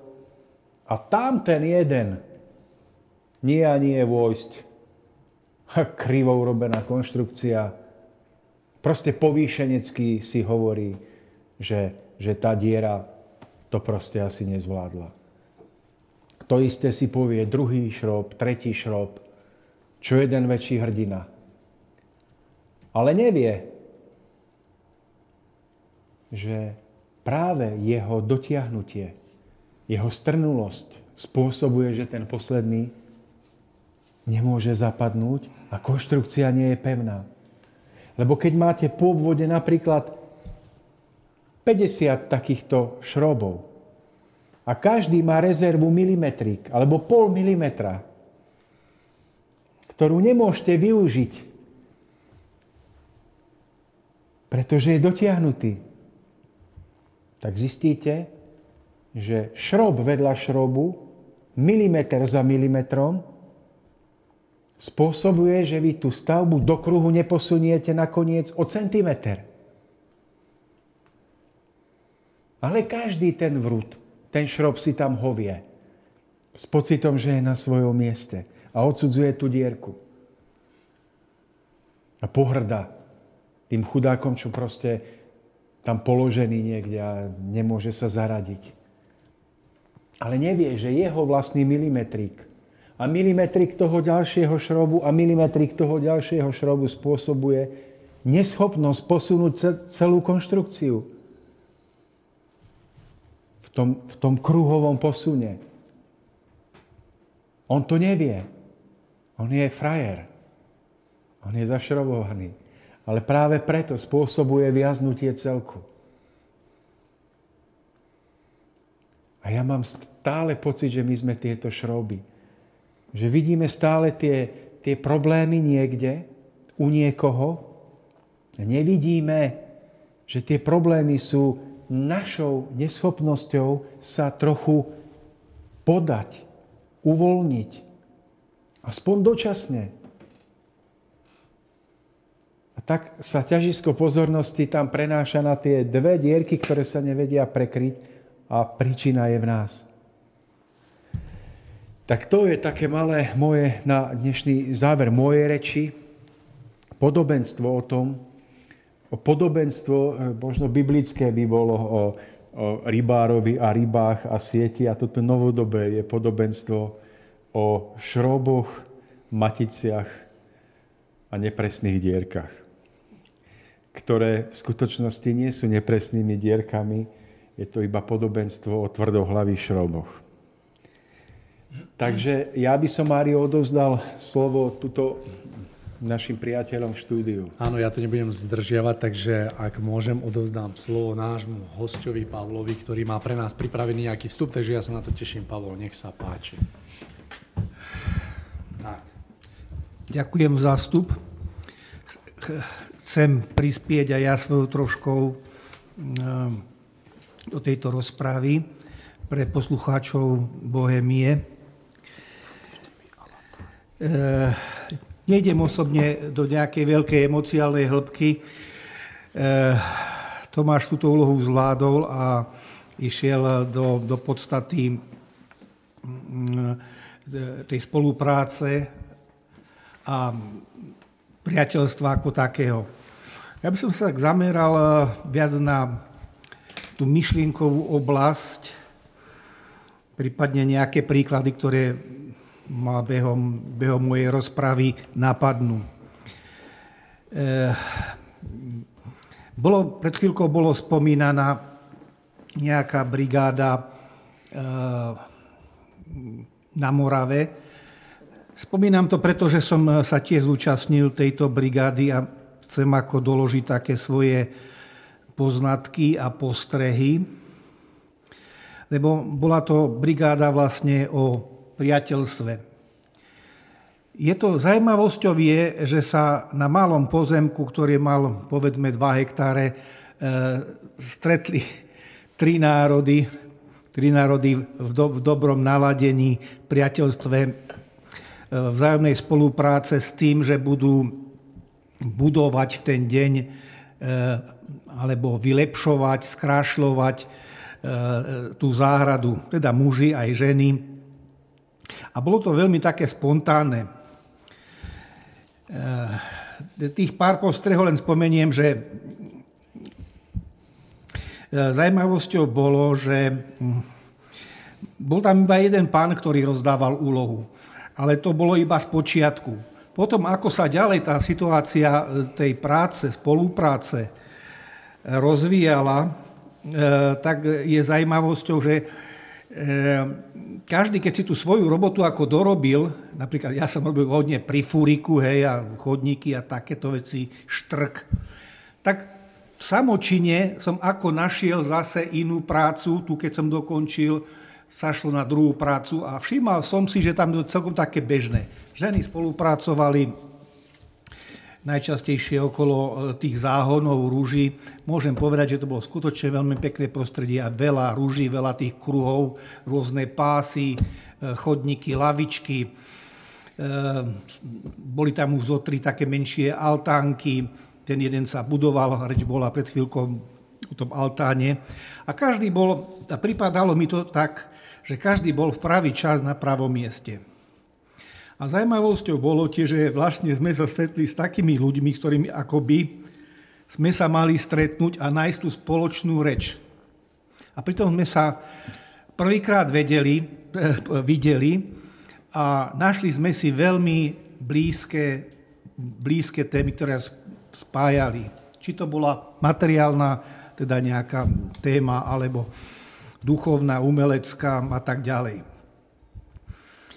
Zajímavé, že naše ženy zo Slovenska eh, hneď sa tam cítili doma, lebo tam mali v tej záhrade aj takú krásnu kuchynku. Bolo to proste niekde uprostej tej záhrady, že, že sa tam aj varilo, pieklo, boli tam koláčiky, všetko sa tam eh, proste nejaké, neviem, čo tam ženy ešte popiekli, také okrem koláčov, také posuchy a riadny obed, tak sa tak zamiešali, že aj jedni umývali, aj jedni podávali, teda jedni umývali riady, jedni rozdávali a taká vzájomná spolupráca. Takže chcem povedať, že e, čo sa týka tej, tej spolupráce, e, bolo to nastavené tak, že sme si tak harmonicky rozumeli a veľmi sme sa doplňali. No, ešte by som chcel povedať, že ohľadom tej, čo je to vlastne, čo sú to vlákna spolupráce, alebo je potrebné vedieť, e, že existuje vlákna spolupôsobenia, to je, to je nejaké spolupôsobenie e, blízkych ľudí a smerujú k duchovnému zostupu ľudí a ďalej k harmonickej spolupráce. To znamená, že existujú kolo nás aj nejaké nitky, s ktorými sme navzájom akoby prepojení a zviazaní. Niekedy tomu hovoríme, že je to zákon priťažlivosti rovnorodého. Takže a na základe týchto vlákien stretávame sa správny čas so správnymi, správnymi ľuďmi a vytvárame potom také tzv. E, rovnorodé zoskupenia. Samozrejme, ako som spomínal, že pomáha zákon priťažlivosti. E, v prípade, že niekto presádzuje len teda svoj osobný názor, to svoje osobné, rozpadá sa harmónia. Ako vieme, myšlienky ako také sú tvorivé a majú jednu takú zvláštnosť, že sú magneticky príťažlivé. Takže spolupráca e, je priamo aj nepriamo závislá na myšlienkovej, citovej aj materiálnej úrovni. No, e, mnohé zo skupenia nedokážu medzi sebou spolupracovať a vtedy e, je, je zle nastavený ten nástroj, ktorému hovoríme ego. To je tá príčina. To je príčina, ktorá nás vlastne rozdeluje od eh, rôznych iných vibračných skupín.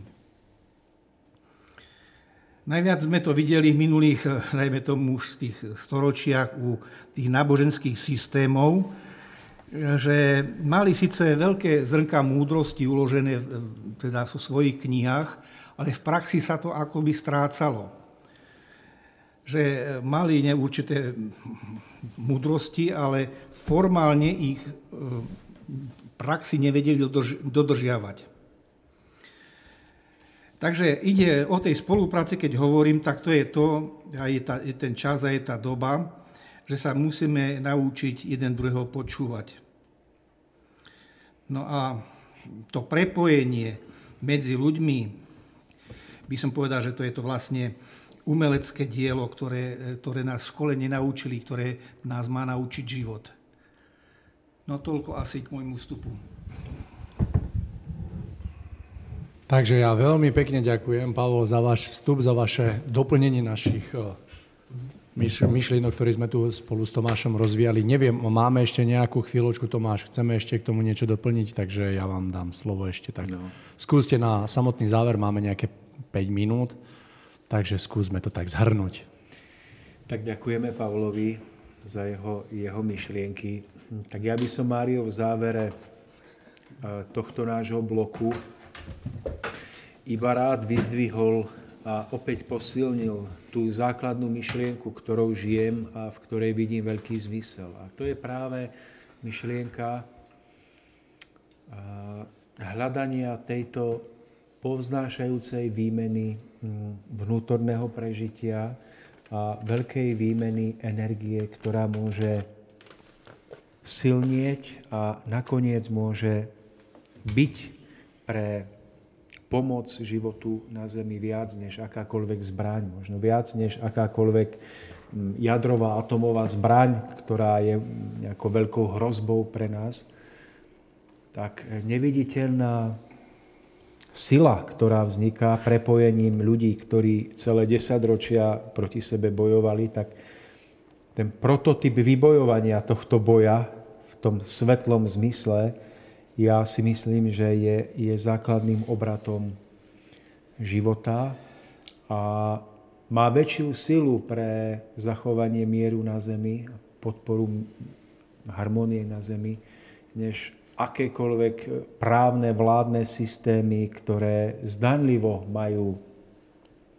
tie špagátiky v rukách, ale, ale v skutočnosti je pravda taká, že eh, najväčšiu moc v rukách má každý jednotlivec, ktorý obrovskú silu dokáže uvoľniť práve z vnútorného popudu, z vnútorného citu, práve napríklad prijatí niekoho, s kým dovtedy bojoval. Že tak, ako sa dá z kúska hmoty o, uvoľniť obrovská energia, ktorá dokáže z atómu hmoty uh, zničiť svet, tak dokáže obrovská energia byť ukrytá o to viac v ľudskej živej bytosti, ktorá môže z jedného človeka vytvoriť tak veľkú vlnu sily na tej jemnejšej rovine, že sa to nedá prirovnať e, k sile atomovej zbrane, ale v tom svetlom zmysle to má tak pomáhajúce účinky je ukrytá v nás, je viazaná tými našimi negatívnymi postojmi k životu, nesprávnymi zvykmi, tým našim nízkym sebeckým ľudským ja, ktoré bráni tejto energii, aby pôsobila. Ale kde sa podarí toto prepojenie, kde sa podarí nie len jednorázovo, ale kde sa ďalej rozvíja, tak tam vznikajú mocné vlny sily, ktorá pôsobí a pomáha je veľmi jednoduché nájsť harmóniu a nájsť túto výmenu, ktorú zretelne vieme, vieme cítiť a vnímať, keď ju, keď ju reálne prežívame. Je ľahké medzi ľuďmi rovnakého názoru, rovnakého vierovýznania, rovnakého uhla pohľadu, ale je o mnoho dôležitejšie a, a náročnejšie, ale zároveň to je tá výzva, dokázať toto prežiť vo vzťahu k niekomu, kto dovtedy kto patrí názorovo k inej skupine. Dokázať toto e, prežiť tam, bez toho, aby sme popreli hodnoty, ktoré sú nám cenné. A zároveň, aby sme dokázali toto prepojenie nastaviť, tak to je, to je obrovská sila, nepoznaná, ktorá má veľký vplyv na život na tejto zemi. A na celý náš ďalší duchovný vývoj, evolúciu ducha a duši a hmoty. To je obrovská výzva a ja si myslím, že toto môžeme hovoriť na budúce, že veľkú úlohu v tom zohráva práve naša zrelosť, ktorá je neoddeliteľná od slobody. Pretože vášňami, emóciami, strachmi spútaná duša nikdy nemôže túto výmenu plnohodnotne prežiť, pretože práve strach a tieto nízke emócie spútávajú dušu a oni jej bránia, aby sa spojila s tým mocným prúdom životnej sily, ktorá je všemocná. Tak budeme v ďalších reláciách hovoriť, ako to súvisí e, s prírodzenou hierarchiou vo vzťahoch, ako to súvisí s tým, že jednoducho človek nesmie byť otrokom v nejakom spoločenstve, v nejakej štruktúre, kde je na základe strachu držaný v područí nejakej poslušnej ovečky, ale že ako je to spojené s prírodzeným zaradením sa do hierarchie, ako je to spojené s prírodzenou úctou k tým, ktorí sú od nás silnejší a múdrejší a zároveň ako je to spojené s našou vlastnou slobodou, ktorá pri tom všetkým nie, že môže, ale musí byť zachovaná. Sloboda, ktorá je spojená s zodpovednosťou, ale ktorá je spojená tým pádom aj so získavaním skúseností, ktoré robia náš život hodnotným, samostatným, presvedčivým, zkrátka, ktoré mu dávajú pravý rozmach presvedčivosti a sily. Takže budeme vravieť o tom, do akej miery toto všetko, tá spolupráca je napríklad, tá sloboda je spojená aj s odkazom Ježišovho učenia, tak pretože nepoznáme jeden z významných rozmerov Ježišovho života. A ten je spojený napríklad práve s tým samostatným, slobodným pôsobením, nie so strachom, nie s ohnutím svojho chrbta pred, pred eh, proste štruktúrami, ktoré nás sa snažia niekde naformátovať. A budeme hovoriť o tom, že na rozcestí, kedy sa rozhodujeme medzi, medzi zachovaním nejakej loajálnosti k nejakým štruktúram, ktoré stoja nad nami a hlasom svojho svedomia, že ktorej voľbe je treba dať prednosť v našom živote, keď, keď na takomto rozcestí budeme stáť.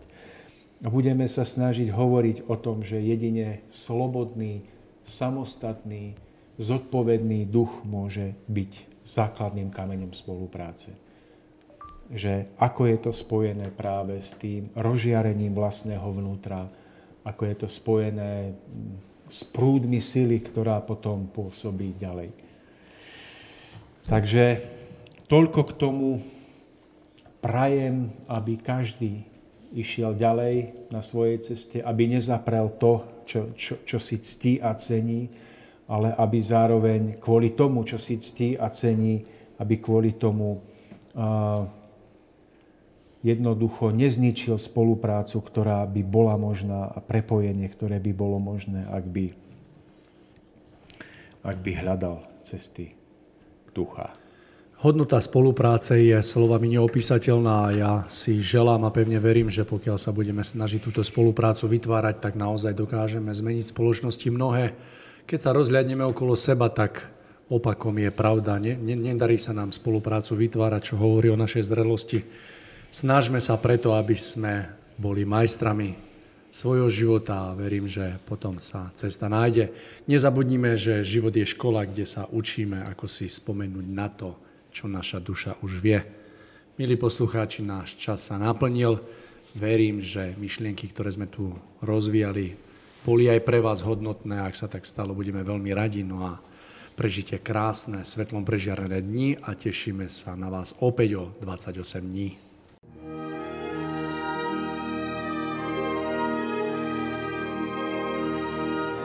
Nalaďte se na dobrou vlnu s rádiem Bohemia.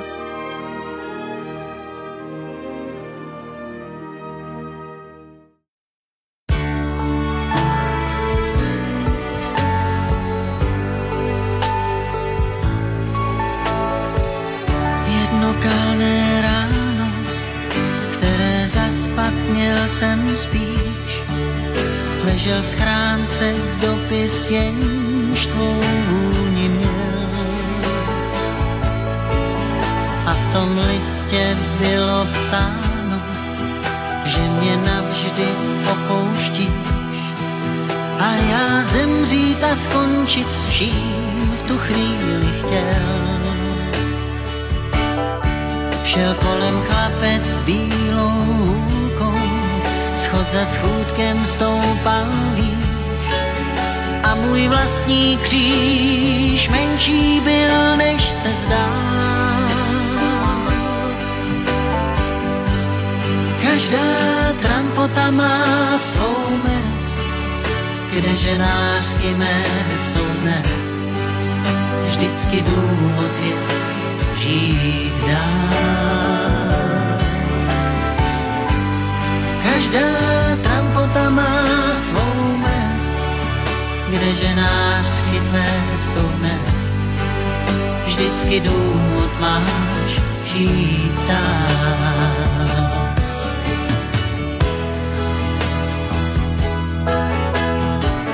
Dva, tři šťastné pátky a pak dlouhý nezájem. Tobě čistý zisk z mé cesty sní. Nač film vracet zpátky, když v něm dnes už nehraje. Vždyť jsou na tom mnozí hůř, já vím. Už je to vlastně všechno dávno, staré rány odnes čas.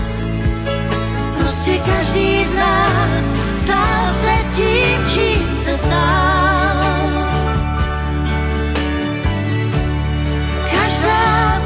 Trampota má svou mes, kde ženářky tvé jsou dnes. Vždycky důvod máš žít. Každá trampota má svou mes, kde ženářky tvé jsou dnes. Vždycky důvod máš žít dál.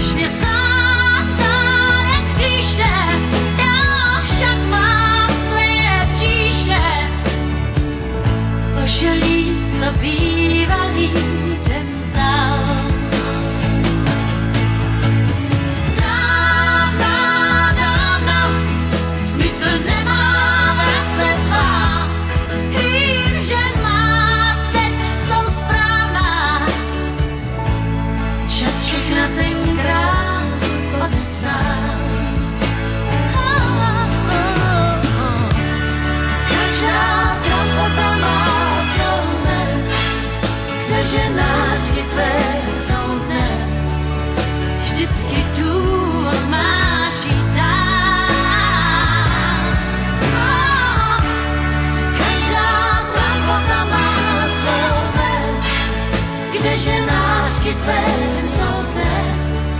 Vždycky důvod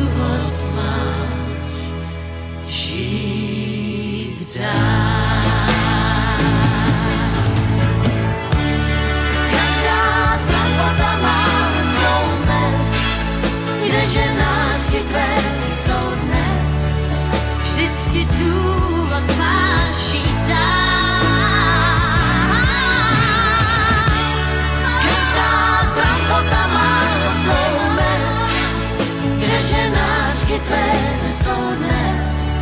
Vždycky důvod máš žít dál.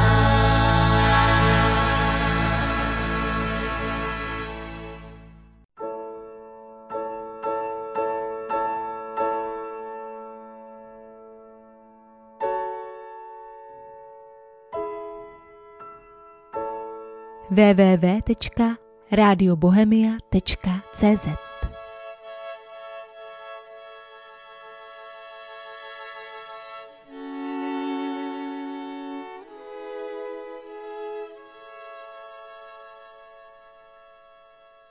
Cit a rozum. Čo je viac? Čo by malo byť v hierarchii ľudského hodnotového systému na prvom a čo až na druhom mieste? Nech každý sám vo svojom vnútri citlivo zváži, ktorá zo spomínaných hodnôt má byť pre človeka rozhodujúca. Žiaľ, naša v úvodzovkách civilizácia ako celok stavila jednoznačne na rozum. Tým však stratila jednu zo svojich základných nosných hodnôt. Hodnotu, prameniacu iba v ľudskej citovej schopnosti, hodnotu zvanú ľudskosť. Pod vplyvom všeobecného zamerania sa celého ľudstva hlavne na rozum došlo v priebehu plynutia času k zúženiu obzoru jeho vnímavosti a tým zákonite i k jeho zdeformovaniu a pokrýveniu mnohých základných pojmov. Súčasný zmysel veľkého množstva slov a pojmov tak dostal pod vplyvom tohto zúženia úplne iný význam, aký by v skutočnosti podľa zákonov stvorenia mal mať. Možno si poviete malichernosť, nepodstatná vec – ale uvážte, keď je pokrivené a chybné už základné vnímanie určitého pojmu, musí ďalšie budovanie na takomto nezdravom základe celkom logicky prinášať čoraz väčšie pokrivenosti, priam nezmysly a nakoniec aj pád. Podobne ako keď budujeme dom a urobíme chybné základy.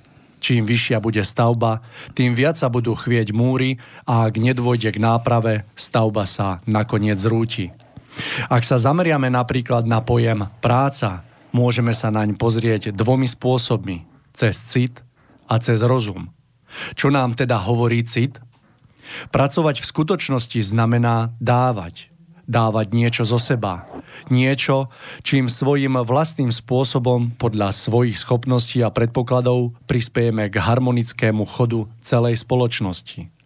Ušlachtilým motivom práce je byť užitočným a prospešným celku. A ak práca naozaj zohľadňuje naše osobitné schopnosti, stáva sa potom zároveň i formou sebarealizácie. Hlavným motivom práce je teda naše dávanie, ktoré má spolu s dávaním ostatných jednotlivcov smerovať k spoločnému cieľu, k blahu, spokojnosti, šťastiu a vzostupu celej spoločnosti. Ušlachtilosť vyššie uvedeného citového ponímania pojmu práca bola žiaľ chladným rozumom strhnutá hlboko nadol. Súčasný človek vidí v práci už iba spôsob a možnosť získavania peňazí. Málo komu ide o dobro celku. Každý v prvom rade usiluje o osobný prospech. Prvotný, čistý pojem dávania bol prekrútený na pravý opak, na branie. Možno si opäť poviete, no a čo? Práca musí byť vykonaná tak či tak a je nakoniec úplne jedno, ako sa na ňu pozeráme. Nie je to však pravda. Ukážme si názorný príklad, ako môže rozdielný prístup v hore uvedenom zmysle vplývať na jednanie a postoje ľudí. Predstavme si lekára, ktorý si svoje povolanie vybral z hlbokej vnútornej potreby pomáhať chorým a trpiacim. Jeho vnútorný postoj sa potom musí zákonite prejaviť i navonok v prístupe k pacientom – musí sa a prejaví sa tým najpozitívnejším spôsobom. Na druhej strane máme lekára, ktorého pohnutkou k výberu povolania bol názor, že ide o celkom slušne platenú prácu a zároveň i o určité výsadné spoločenské postavenie. Nebude ho potom vykonávať z lásky k veci samotnej, z lásky k ľuďom, ale zo zišných dôvodov, pre peniaze alebo spoločenské postavenie. Pokrývenie pojmu práca malo negatívny dosah i vo výrobných odvetviach. Až do tzv. priemyselnej revolúcie môžeme pozorovať predsa len istú mieru harmónie a prirodzenosti. Výroba bola zabezpečovaná zväčša remeselníckými cechmi. Každý majster svojho remesla vyrábal svoje produkty sám, prípadne s pomocou tovarišov. Krajčil šil, šil šaty, obuvník topánky, stolár vyrábal nábytok, kováč výrobky z kovu. Ľudia ešte mohli nájsť vo svojej práci sebarealizáciu. Mohli s citovým zaujatím vyrábať každý jednotlivý výrobok od začiatku až do konca. Hotový produkt bol potom ich vlastným, osobným, individuálnym dielom. I tá najmenšia vec, slúžiaca k nejakému účelu, bola zhotovená rukou osobnosti. Žiaľ, hľadali sa cesty, ako by sa dalo ešte viacej zarobiť – za účelom väčšieho zisku došlo k racionalizácii práce, čiže k vzniku manufaktúrnej pásovej výroby. Krajčier už nešiel šaty ani obuvník topánky. Robotník v továrni robil iba jednotlivý úkon v celkovom výrobnom procese. Človek sa stal súčasťou stroja. Vyrábalo a zarábalo sa síce viac, ale nikto už výrobok nemohol nazvať svojim dielom. Hotový produkt bol dielom všetkých a zároveň nikoho. Bol neosobný, chladný, vytvorený bez citu v neradostnom strojovom tempe. Svedčia o tom sklady enormných zásob, zásob najrozličnejšieho tovaru po celej Zemi, vypovedajúce o plitvaní a drancovaní surovín tejto planéty. Za zdanlivý dostatok všetkého platíme príliš vysokou cenou, stratou ľudskej dôstojnosti. Z jedinečných, individuálnych bytostí sa vytvorila veľká mašinéria bez osobností a individualizmu. Často sa zvykne bedákať nad tým, že nejakému druhu zvierat hrozí vyhnutie. Požadujeme ochranné zákony a prírodné parky, ale ešte nikto nepožadoval ochranu osobnosti človeka. Ľudskej individualite však hrozí vyhubenie. Jeho osobnosť je umelo vraždená. Biznis je krédom dňa. Celý život je iba biznisom a obeťou je človek. Už nemajú vládnuť žiadne city, žiadna túžba po pravom, krásnom a dobrom, ale iba peniaze a kapitál. Ale všetko, o čom sme doposiaľ hovorili, nepredstavuje konečnú hranicu. Dychtivosť, dychtivosť po peniazoch totiž nemá hranice, keďže práca už nie je zdrojom radostného dávania a sebarealizácie, ale iba hombom za ziskov. Mnohí v úvodzovkách šikovní ľudia si uvedomili, že ak už má ísť iba čisto o peniaze, dajú sa nakoniec získať aj bez práce. Oprostením od všetkých morálnych hodnôt začalo byť aktuálnym získavanie peniaze akýmkoľvek spôsobom.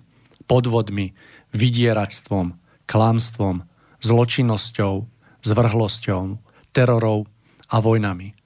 A ak sa všetko ešte včas nezastaví, pôjde to stále ďalej a hlbšie do dôsledkov, ktoré budú priam zničujúce.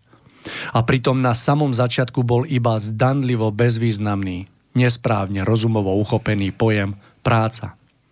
Hovorí sa však malé príčiny, veľké dôsledky. Práve súčasná doba, ktorú prežívame, je dôsledkom kedysi zdanlivo malých príčin.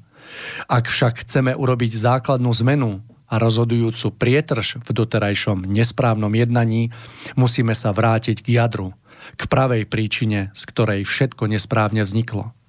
Musíme zmeniť svoj postoj nielen k pojmu práca, ale takmer ku všetkým pojmom súčasného života. Musíme ich uchopiť nie rozumom, ale citom, aby sme pochopili ich pravý význam, zachvievajúci sa v zákonoch stvorenia. Iba to zaručuje správny vývoj. Všetko ostatné vedie skôr či neskôr k utrpeniu, zlyhaniu a nakoniec k úplnej skaze. Rozhliadnime sa teda bdelo prostredníctvom citu na cestách nášho života – aby všetko naše snaženie mohlo smerovať iba k šťastiu, k spokojnosti a k svetlu. Milí poslucháči, moje úvodné slovo odštartovalo v poradí už 97. vydanie relácia Cesta v zostupu a ja vás zo štúdia v Banskej Bystrici srdečne pozdravujem. Rok 2019 sa preniesol do tretieho ročného obdobia, máme pred sebou jeseň, za tri dní máme jarnú rovnodennosť a ja verím, že aj toto ročné obdobie nám prinesie veľa slnečných a krásnych dní. Dnes sa budeme s mojimi dnešnými hostiami rozprávať na veľmi krásnu tému, ktorú sme si nazvali Modli sa a pracuj a budeme hovoriť o, o tom, ako súvisí každodenný život a práca s naplnením uh, duchovného zmyslu života. V rámci rozhovoru budeme hľadať odpovede na podstatu pravej lásky v protiklade s jej zmekšlivými podobami. Taktiež si položíme otázku, čo znamená šťastie vo vzťahu k naplneniu našich snov. No a k tejto téme sme si dnes do štúdia pozvali aj krásneho hostia, manžela otca zároveň, myslím si, že veľkého odborníka v odbore kachliar a majiteľa kozej farmy pána Mareka Magdu, takže pán Magda, príjemný dobrý večer, vítajte v štúdiu. A ďakujem, prajem tiež dobrý večer. No a samozrejme po mojej pravici je tu aj Tomáš, takže Tomáš, krásny večer aj vám. Ďakujem a pozdravujem vás všetkých. No a veľmi, veľmi som rád, že sme v takejto trojici spoločne po nejakom tom rôčku s pánom Magdom. Takže hm, Mário, Teším sa na túto reláciu. Teším sa aj ja, milí poslucháči, ak sa budete chcieť do našej relácie zapojiť, môžete tak urobiť telefonicky na čísle 048 381 0101, prípadne mailom na adrese studiozavináč slobodnyvysielač.sk. Na už pre len úplnosť podotknem, že reláciu vás bude sprevádzať Mário Kováčik. Tomáš, každodenný život, práca a naplnenie duchovného zmyslu. Začal by som takou otázočkou, že možno mnoho ľudí, ktorí sa snažia o takú duchovnú cestu života, sa tak stráni tejto práce. A rád by som sa opýtal, či je možné dať do súladu vlastne tieto tri také atribúty, každý, každodenný život, práca a naplnenie toho duchovného zmyslu života. Mario, v tom vašom úvode ste, ste sa dotkli niekoľkých veľmi zaujímavých a, a podnetných myšlienok. Jednou z nich bola aj mm, minulosť, kedy ešte nebola rozvinutá priemyselná výroba a, a vlastne existovali hlavne cechy a bola to ručná výroba, či už to bol ten obuvník, alebo to bol nejaký mm, remeselník ako rezbár. Skrátka tých remesiel bolo nesmierne veľa.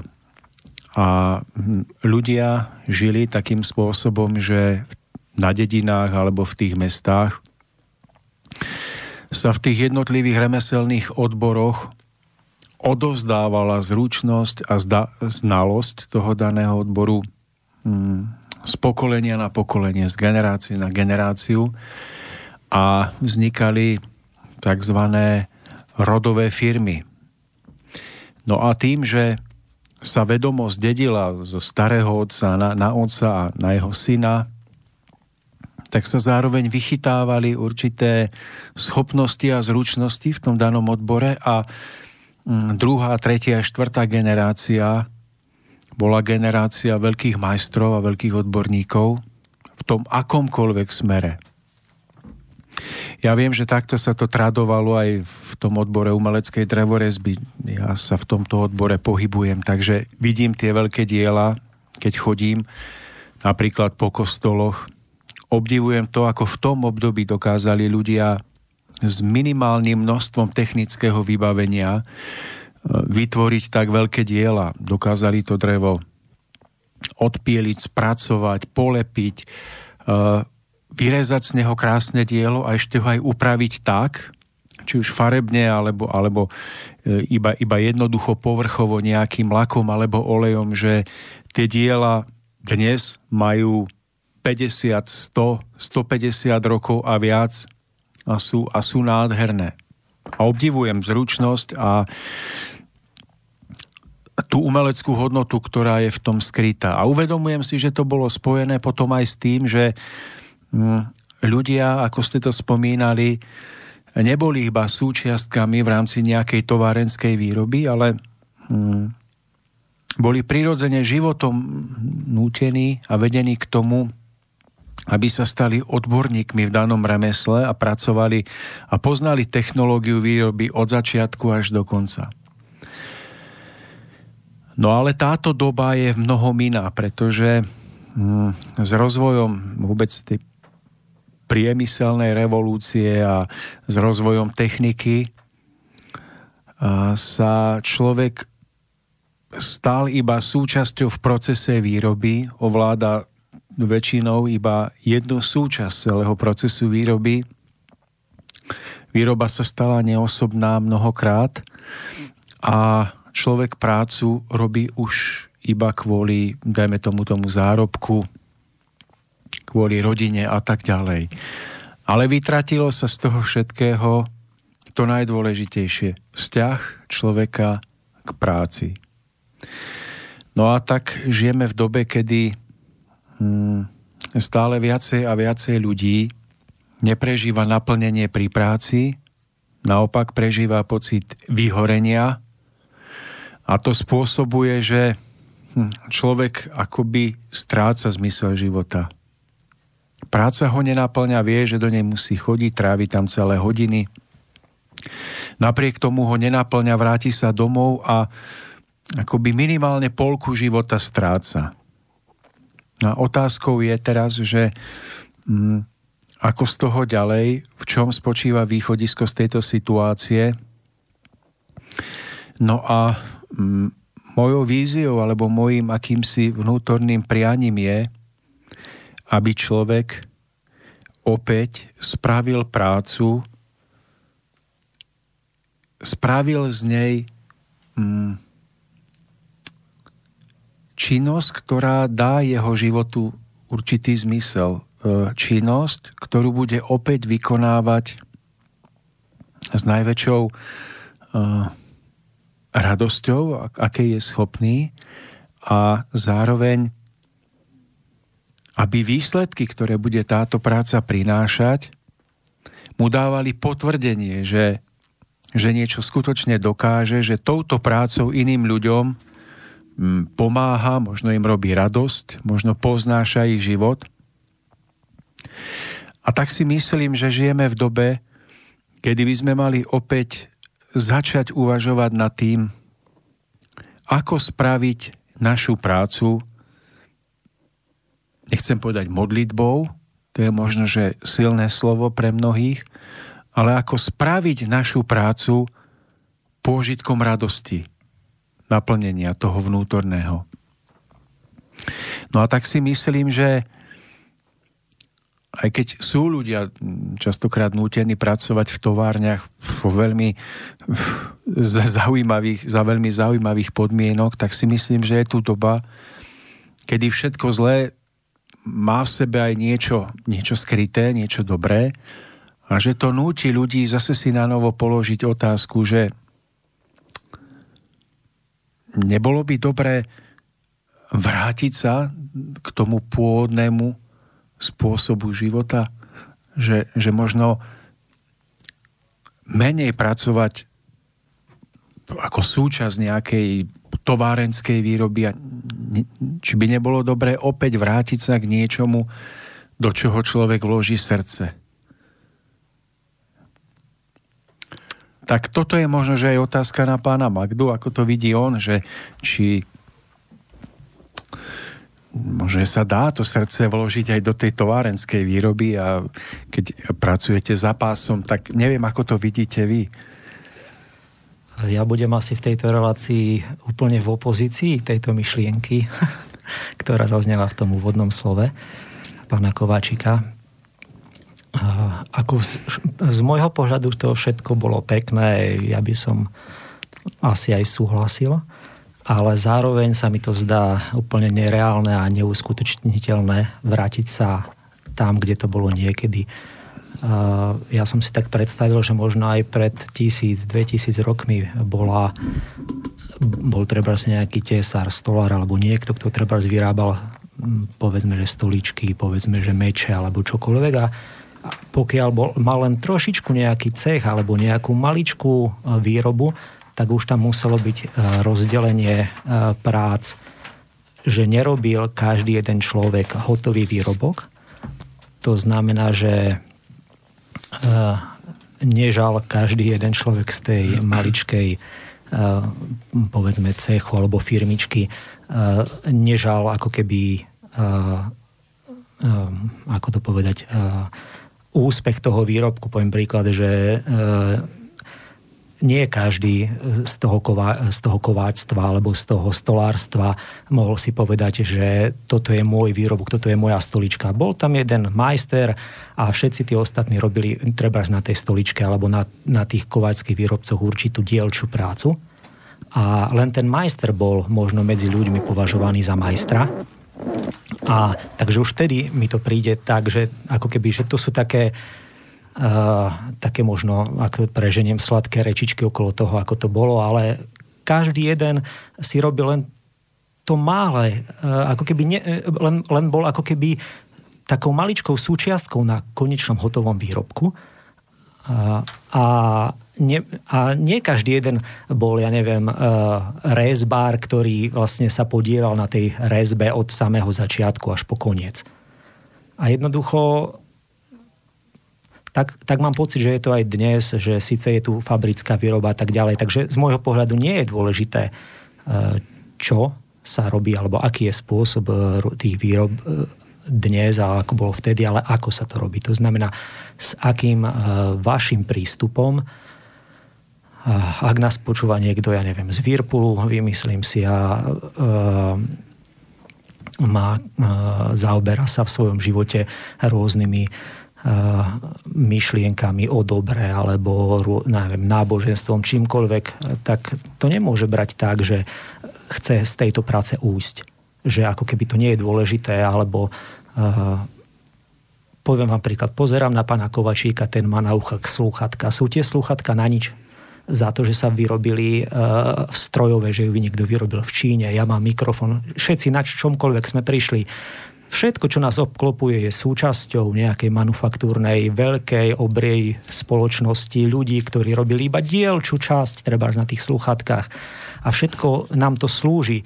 To znamená, že ten, kto robí za tým pásom z môjho pohľadu s tým svojim vnútorným prístupom, dáva v prvom rade pre seba a aj pre konečný výrobok eh, do toho to, čo môže alebo nemusí dať eh, to znamená nejakú zodpovednosť e, a všetky také ctnosti. K tej práci sa dá pristupovať proste tak alebo onak a to záleží ako keby na tom jednotlivcovi. E, ja chápem, že e,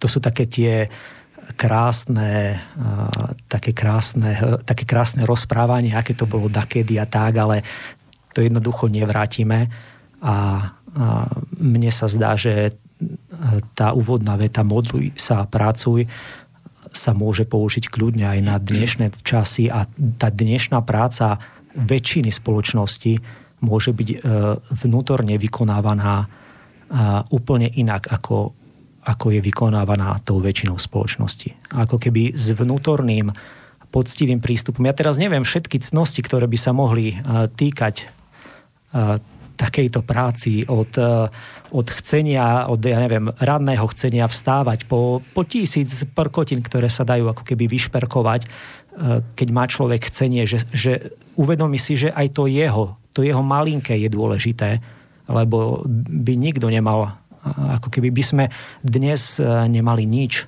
k používaniu, lebo všetko sa takto vyrobilo, alebo väčšina vecí sa takto vyrobila.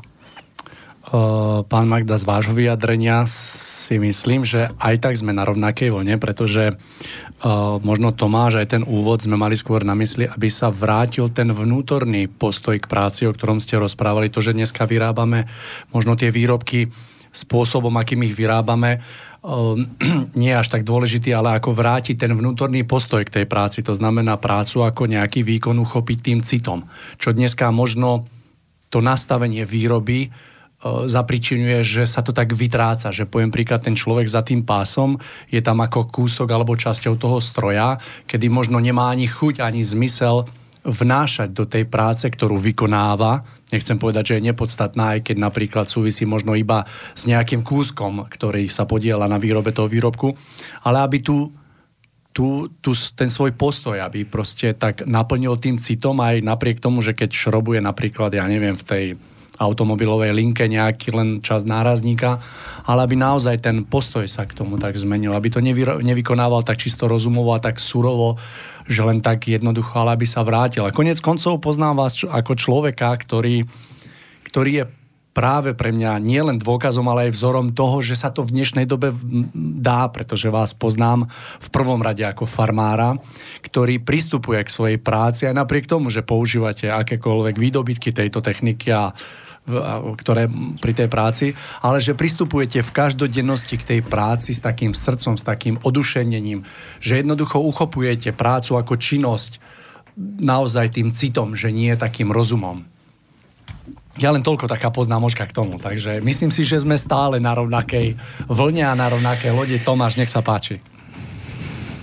Ja mám veľkú rado, že uh, ja som, milí poslucháči, s, pánom Magdom mal niekoľko rozhovorov na tieto témy a mám veľkú radosť, že um, vždy dokáže priniesť nejaký protipohľad na, na pohľad, ktorý poviem ja. Uh, ja by som ale ešte, ešte pán Magda napríklad uh, vám položil otázku, že sedíte na stoličke, tak ako ja, ktorá eh, vyšla z nejakej pásovej výroby, neviem odkiaľ. A teraz máte možnosť sedieť na stoličke, ktorú urobil niekto vlastnými rukami z dreva, to strúhal, nejakým spôsobom opracoval. A nechcem hovoriť, že s láskou, lebo to už, to už zaváňa s hnilotinou, keď sa, keď sa moc vraví o láske, ale skrátka robil to poctivo, robil to tak, ako sa na človeka patrí. A robil to on osobne. Tak vám by sa, vy by ste si ktorú stoličku vybral? Lacnejšiu. Keby ste bol zoravý, tak poviem, že ste pravý oravec. Ale, ale to, je, to je vlastne to, k čemu som niekde mieril alebo smeroval, že, že, že ja chápem, že sa nedá zastaviť technologický pokrok, že aj Tomáš Baťa to asi riešil vo svojom období, keď boli cechy vyrábajúce topánky a on si uvedomil, že ak on nepostaví továreň a neodstaví stovky malých cechov, a on bol veľmi zlý v očiach vtedajších e, cechových výrobcov, pretože postavil továren s novými technológiami, on ich v podstate úplne odstavil a tá továren zamestnala potom, potom obrovské tisícky ľudí. A, ale on si asi uvedomoval, že jednoducho, ak to nespraví on, urobí to niekto iný, len s tým, že tých ľudí môže potom drsne zneužiť. On si uvedomoval, že nemožno zastaviť rozvoj rozumu, rozvoj technológie a výroby, že to urobiť proste asi musí. Ak to neurobi, urobí to niekto iný a môže to dopadnúť horšie. A že to je dané vývojom rozumu, vývojom technológií, vývojom spoločnosti ako takej, že to asi sa nedá zmeniť. No, ale popri tom napriek tomu uh, si myslím, že um, je dobré, keď popri tom všetkom existujú ľudia, ktorí dokážu niečo aj v tejto dobe vyrobiť práve s tým prístupom toho niečoho osobnejšieho. Lebo ja som robil v tom Virpule niekedy, no a opíšem vám ten, ten priebeh toho, ako to v tej modernej dobe e, reálne vyzerá.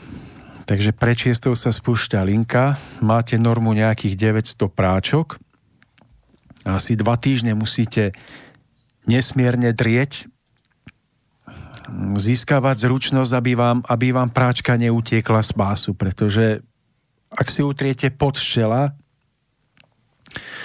trikrát, tak vám práčka ujde. Takže naozaj driete. Hm, vedľa mňa bol muž, ktorý, mimochodom som sa dozvedel, že to bol kňaz katolícky bývalý, ktorý mal ešte ťažšiu prácu na tej práčke, bol z toho zúfalý keď sa premenil pás a mala ísť ťažšia práčka, kde musel urobiť ťažšie úkony.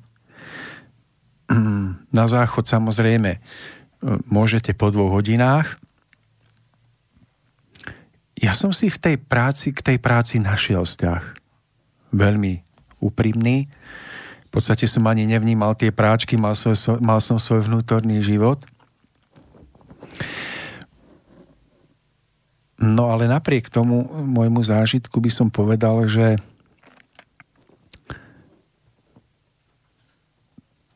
ten, ten zhon za výkonom, za peniazmi, za ziskom, boji, v tom konkurenčnom boji nadobúda oblúdne rozmery a že ľudia v tom systéme už pomaly sú úplne degradovaní.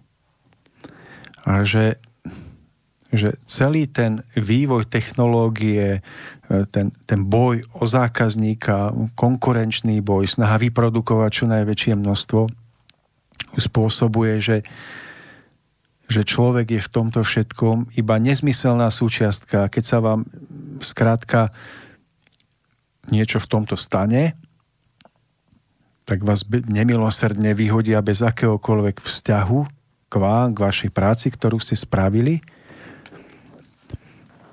No a to je zase akoby ten protipohľad, že či by popri tomto všetkom ľudia napriek tomu nemohli sa viac snažiť vytvoriť aj niečo takého, ako tú stoličku napríklad. Asi áno, ja ako keby v podstate uh, sa mi páči, ako hovoríte a vždy, vždy mi idú myšlienky na nejaký uh, troška protipohľad toho, že ja to beriem ako, že relácia cesta v zostupu pre ľudí, ktorí možno hľadajú aj, uh, aj, ako, aj niečo iné ako iba z práce domov, ja neviem, televízor, futbal a zás do práce. A uh, takých ľudí môže byť množstvo a ja by som im chcel povedať, že a nie každý z nich môže byť, musí byť alebo môže byť nejak in, uh, umelecky nadaný. Čiže ja by som skôr povedal, že predsa by som sa vrátil k tomu, že ten prístup k tej práci je to, čo je to najdôležitejšie. A ja napríklad uh, nemal som uh, nejak v svojom živote uh, asi vôbec možno chúť, alebo ako to povedať, uh, ako keby začať, alebo ne, neviem, s nejakou takou umeleckou činnosťou, že nemal som, no, aspoň vnímal som sa tak, že nemal som schopnosti na žiadnu ja neviem, umelecký smer. Umelecký smer od maľovania cez hudobný nástroj alebo čokoľvek. A jedine som, som to vnímal tak, že ja jednoducho chcem robiť, chcem pravdepodobne manuálne, keďže tak boli okolnosti nastavené a jednoducho chcem robiť čokoľvek a čohokoľvek sa chytím, tak eh, snaď chcem robiť lepšie, chcem sa učiť a, a, a, a tak. Ako učiť, myslím, nie v škole učiť, ale učiť uh, manuálnej činnosti, čokoľvek, že sa chytím čokoľvek. A uh, ja som tiež niekedy robil vo fabrikách, asi 4 som prešiel, ale bolo to ešte obdobie, keď som práve toto všetko nechcel. A, čiže sa mi z fabrika ako keby zhnusila a um, mal som asi taký postoj, ako má väčšina ľudí vo fabrike, ale potom, keď prešlo nejaké obdobie, e, že ja už som si uvedomoval, že práca je nesmierne potrebná a že vravím, nie som nejak umelecky nadaný, tak sa chytím čohokoľvek a tak už tá fabrika neprišla, no ale prišli, prišli iné druhy činnosti, ale tiež to bola treba e, výroba pieskovca, tiež to bola úplne monotónna práca. E, ale ja som si, snažil som sa uvedomovať, že je nesmierne dôležitý pravý, pri, ako keby prístup, ako to človek robí. Ale to je dôležité ako keby pre uh, mnoho, mnoho uh, možno povedať cnosti, aj keď to v tejto chvíli neuvedomujete, ale e, človek prekonávaním všetkých prekážok, ktoré musíte prekonať, aby ste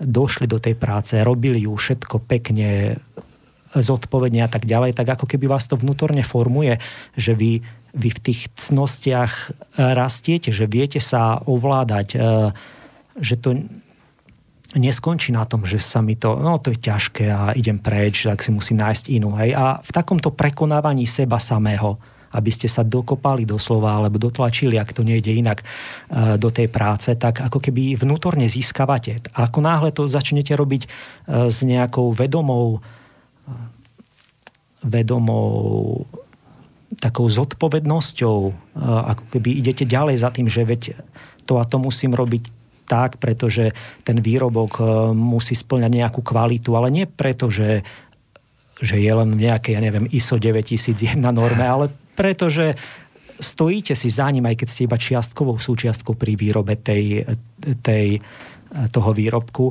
tak e, asi si ani ľudia neuvedomujú a oni nejakým spôsobom rastú a život im prinesie niečo iné. A aj keby neprinesol, tak e, nevidím to ako premárnené roky, lebo mnoho, mnoho možno aj poslucháčov, ktorí sú, tak nemusia byť všetci nejak e, umeleckí alebo tak.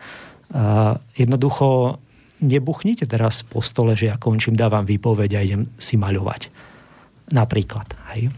Ako maľovať byť napríklad. Nie, maľovať obrazy napríklad, lebo chcem druhým ľuďom dávať niečo, povedzme, nejaké Ako, že by to duchovné bolo, prežitia áno, áno. a nejaké umelecké zážitky, lebo to je to, čo je z ducha a toto, že ja skladám na páse práčku, je úplne z rozumu a tak ďalej. Aby, aby nepodľahli týmto myšlienkam, že je to tak. A nie preto, že ja si myslím, že to tak nie je, ale aby nad tým rozmýšľali, že takéto veci každému človeku, keď pristupuje zodpovedne k nejakým životným úsekom a k čomukoľvek, čo ho v živote postret, postretne, tak to niečo dá, aj keď si to možno v tejto chvíľky neuvedomuje. A to, to, že on sa musí ako keby namáhať a prekonávať pri tých bežných činnostiach, ako keby, neviem, či povedať tú hmotu, alebo to, to čo sa človeku nechce, tak až tomu môže dať niečo také skutočné, čo, čo ho ako keby formuje znútra, tú jeho osobnosť a tak ďalej, ten pocit zodpovednosti a všetky také cnosti, ktoré sú si myslím ako keby vlastnosťami ducha alebo vlastnosťami toho človeka, čo vlastne jeho formujú ako, ako, ako že sa stávajú tie vlastnosti úplne nechávajú otlačku v ňom, že už potom to nikdy nemôže robiť inak. Hovoríme o tom, že, alebo sa snažíme rozviesť diskusiu o tom, že je veľmi potrebné vrátiť akoby sa v dobe v tom, aby sme opäť ako ľudia dokázali prácu ako pojem a ako činnosť uchopiť citom. Pretože sa domnievam, že dneska je naozaj výhradne uchopená len rozumom, z čoho vyplýva aj fakt, ktorý je paradoxný, že dneska možno 80% ľudí robí prácu, ktorú vôbec nechce robiť robí ju mechanicky, robí ju presne z tých rozumových dôvodov, pretože povedia, že niečím sa musíme živiť, nejako musíme zarábať peniaze. A to, že absentuje práve to správne uchopenie a ten správny postoj, teda postoj cez cit k tej činnosti a k práci ako takej, je veľkým problémom v dnešnej spoločnosti, pretože človeka skutočne nerobí šťastným, pretože je odstavený od možnosti tvoriť. Chcem sa opýtať, prečo je to, pán Magda, podľa vás, že dneska mnoho ľudí, a je to drvá väčšina, robí naozaj prácu, ktorú nemá, nemajú radi. Ja neviem, prečo je to tak. Či len tak, ale, ako taká otázka. Ale uh, ja neviem, keď vás tak počúvam, že ako si vy predstavujete uchopiť tú prácu cez, cez cit? No, v prvom rade, ja to poviem na takom príklade. Uh, mal som možnosť v živote prežiť istú vec, konkrétne bola taká, že život ma postavil k istému druhu k práce, aby som sa naučil mať prácu rád. To je jedno akú.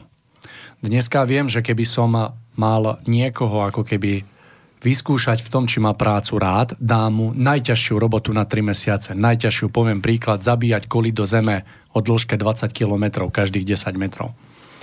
Tento postoj k práci je veľmi dôležitý, pretože ak sa človek prejaví, že dokáže vykonať tú prácu a dokáže si vytvoriť vzťah k akejkoľvek práci, pretože ja som bol v živote k tomu postavený, že bola práca, ktorá ma absolútne nebavila a prešiel som procesom, za ktorý som dneska nesmierne vďačný a naučil som sa aj tu na začiatku prácu, ktorú som vnímal ako nezmyselnú a pre mňa, že ma nikdy nebude baviť, tak som sa ju naučil mať rád, pretože je práca, hej, že je to práca.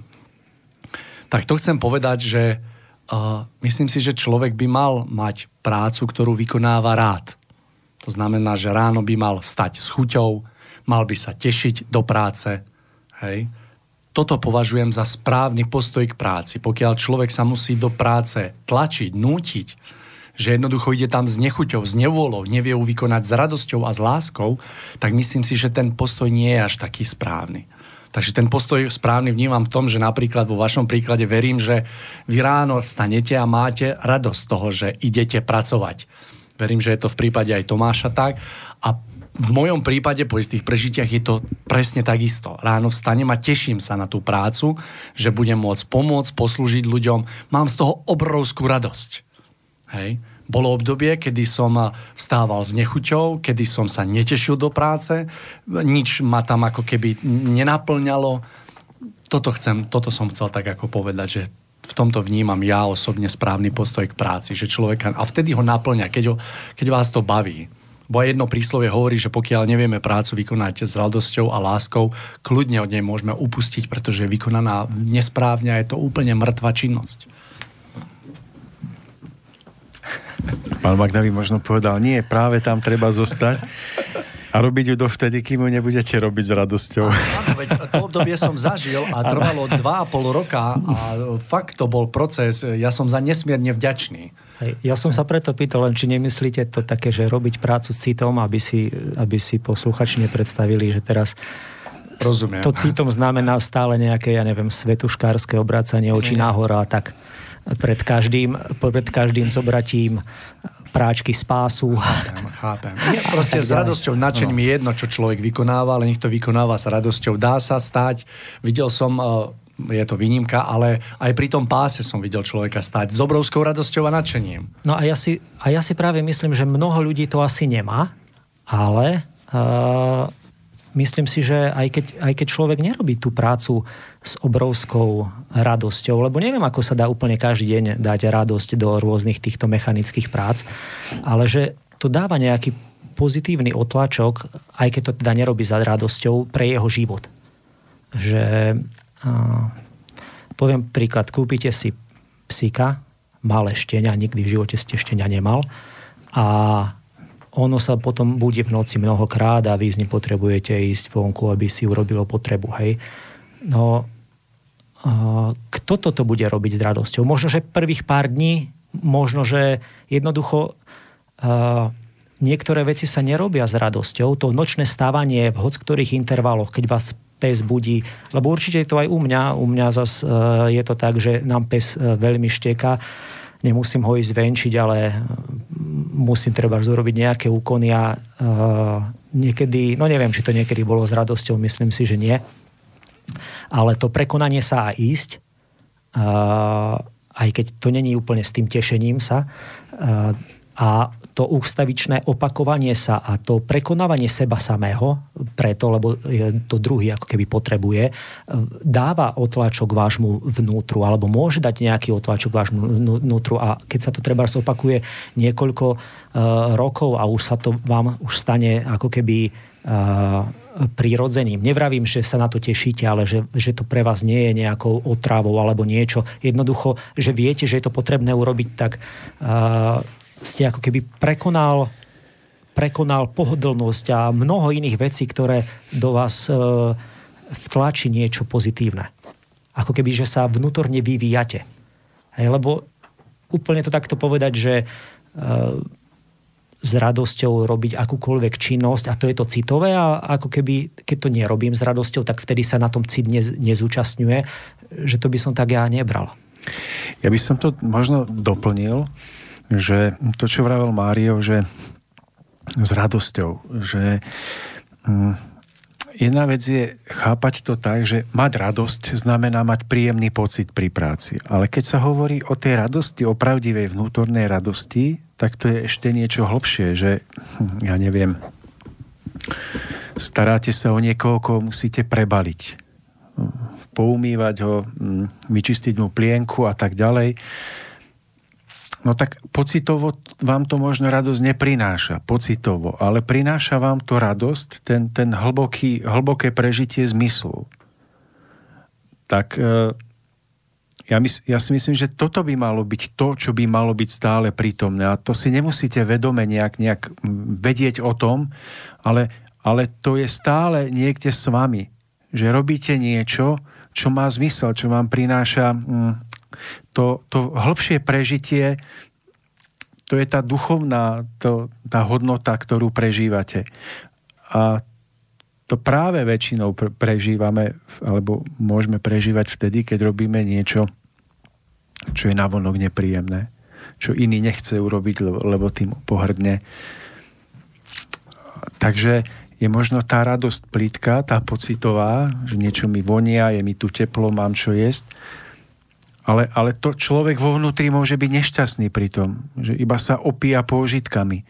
Ale potom je tá opravdivá radosť, ktorá práve pramení z toho seba prekonania.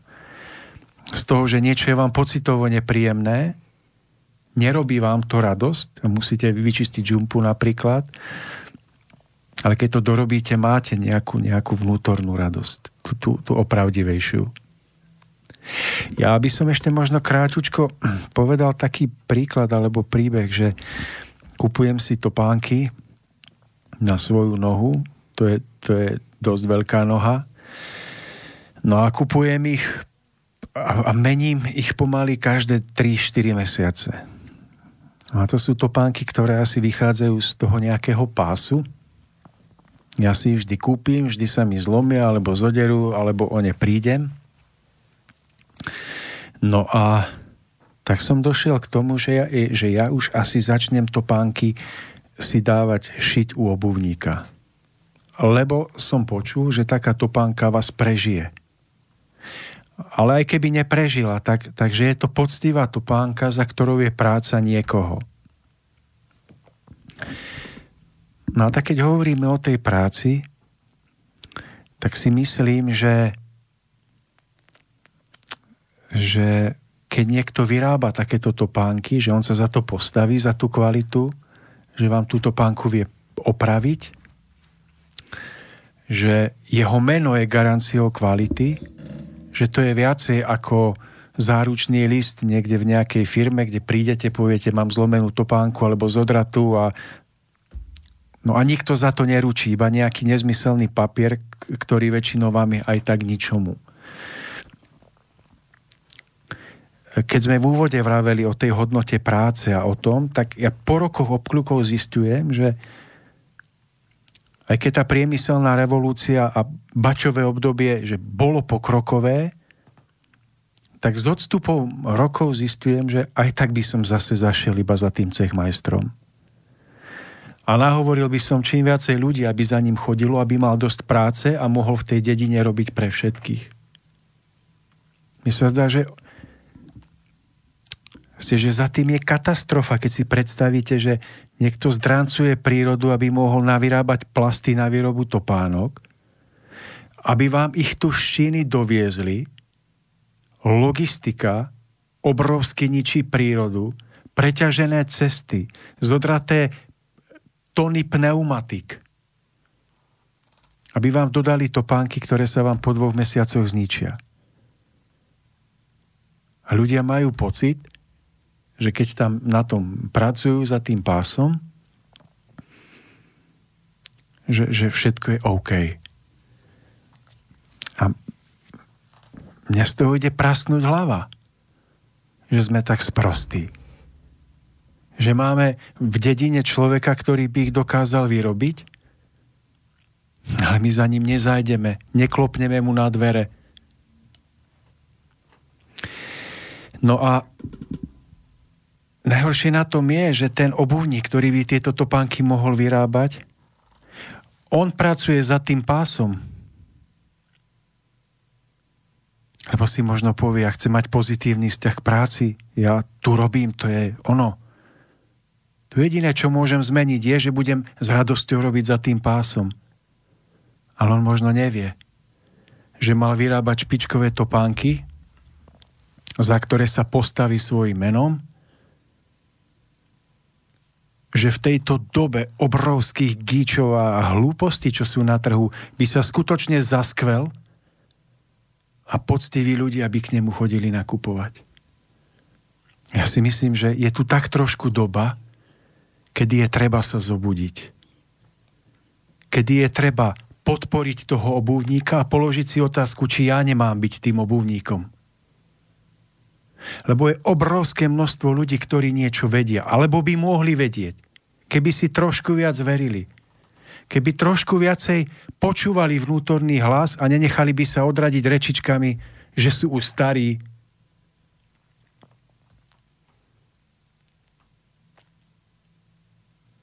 Tak to je pre možno, že taká výzva do diskusie, že čo je cesta?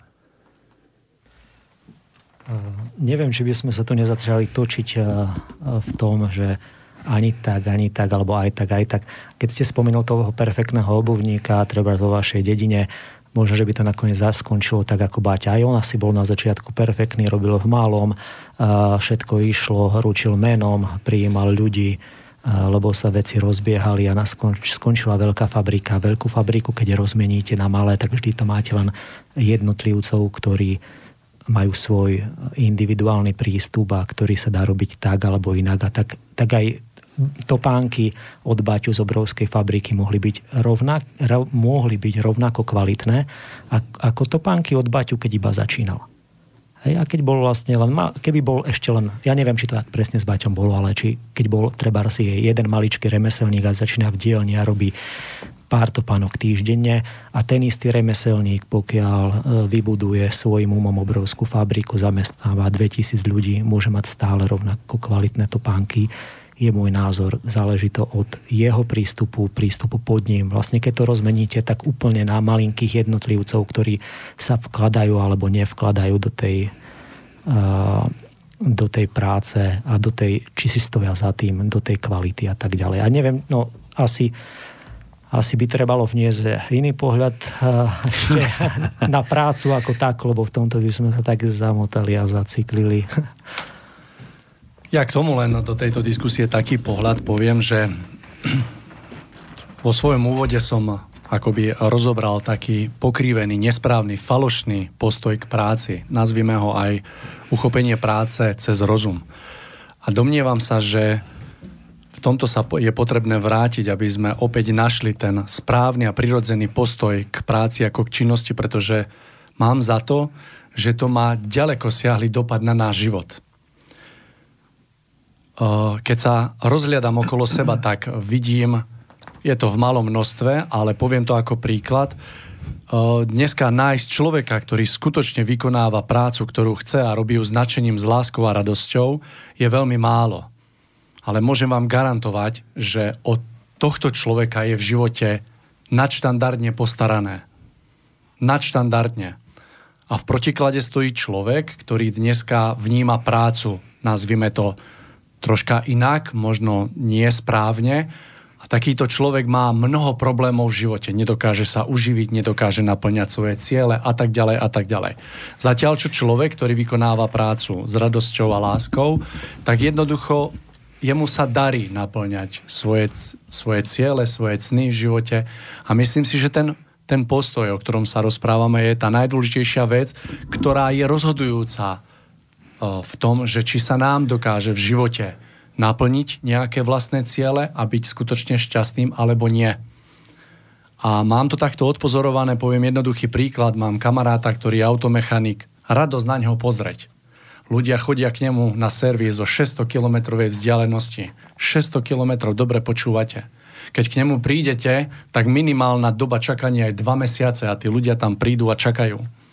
A rozdiel oproti iným mechanikom, ktorí sú šikovní rovnako ako on, vnímam v tom, že jednoducho nevkladajú do tej práce tak seba ako on. On je tak krásne oduševnený a tak je oddaný tej práce, že vie pracovať so zákazníkom, vysvetliť rôzne veci.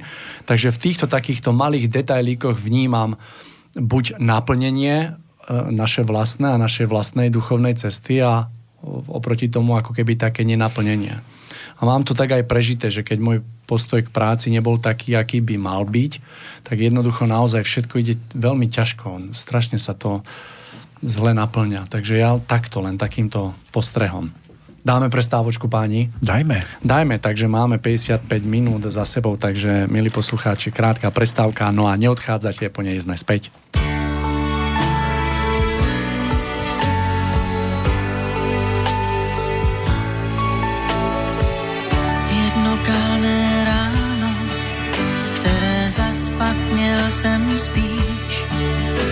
Ležel v schránce dopis, jenž tvou vůni měl.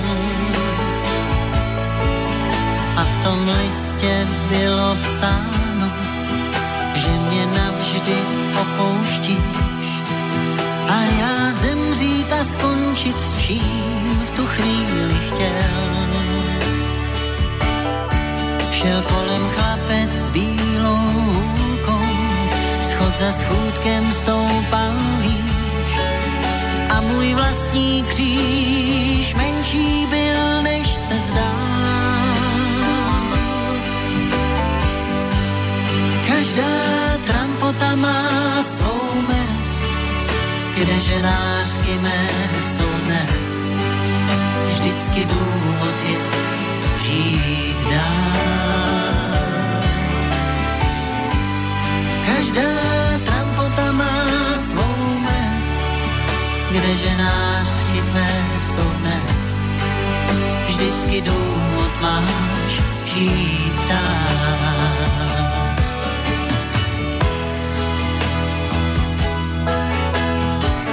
Dva, tři šťastné pátky a pak dlouhý nezájem.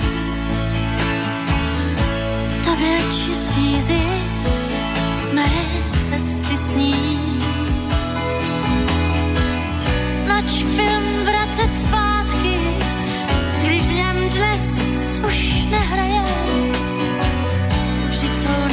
Mnozí hůř. Už je to vlastně všechno dávno, staré rány odnes čas. Prostě každý z nás stál se tím, čím se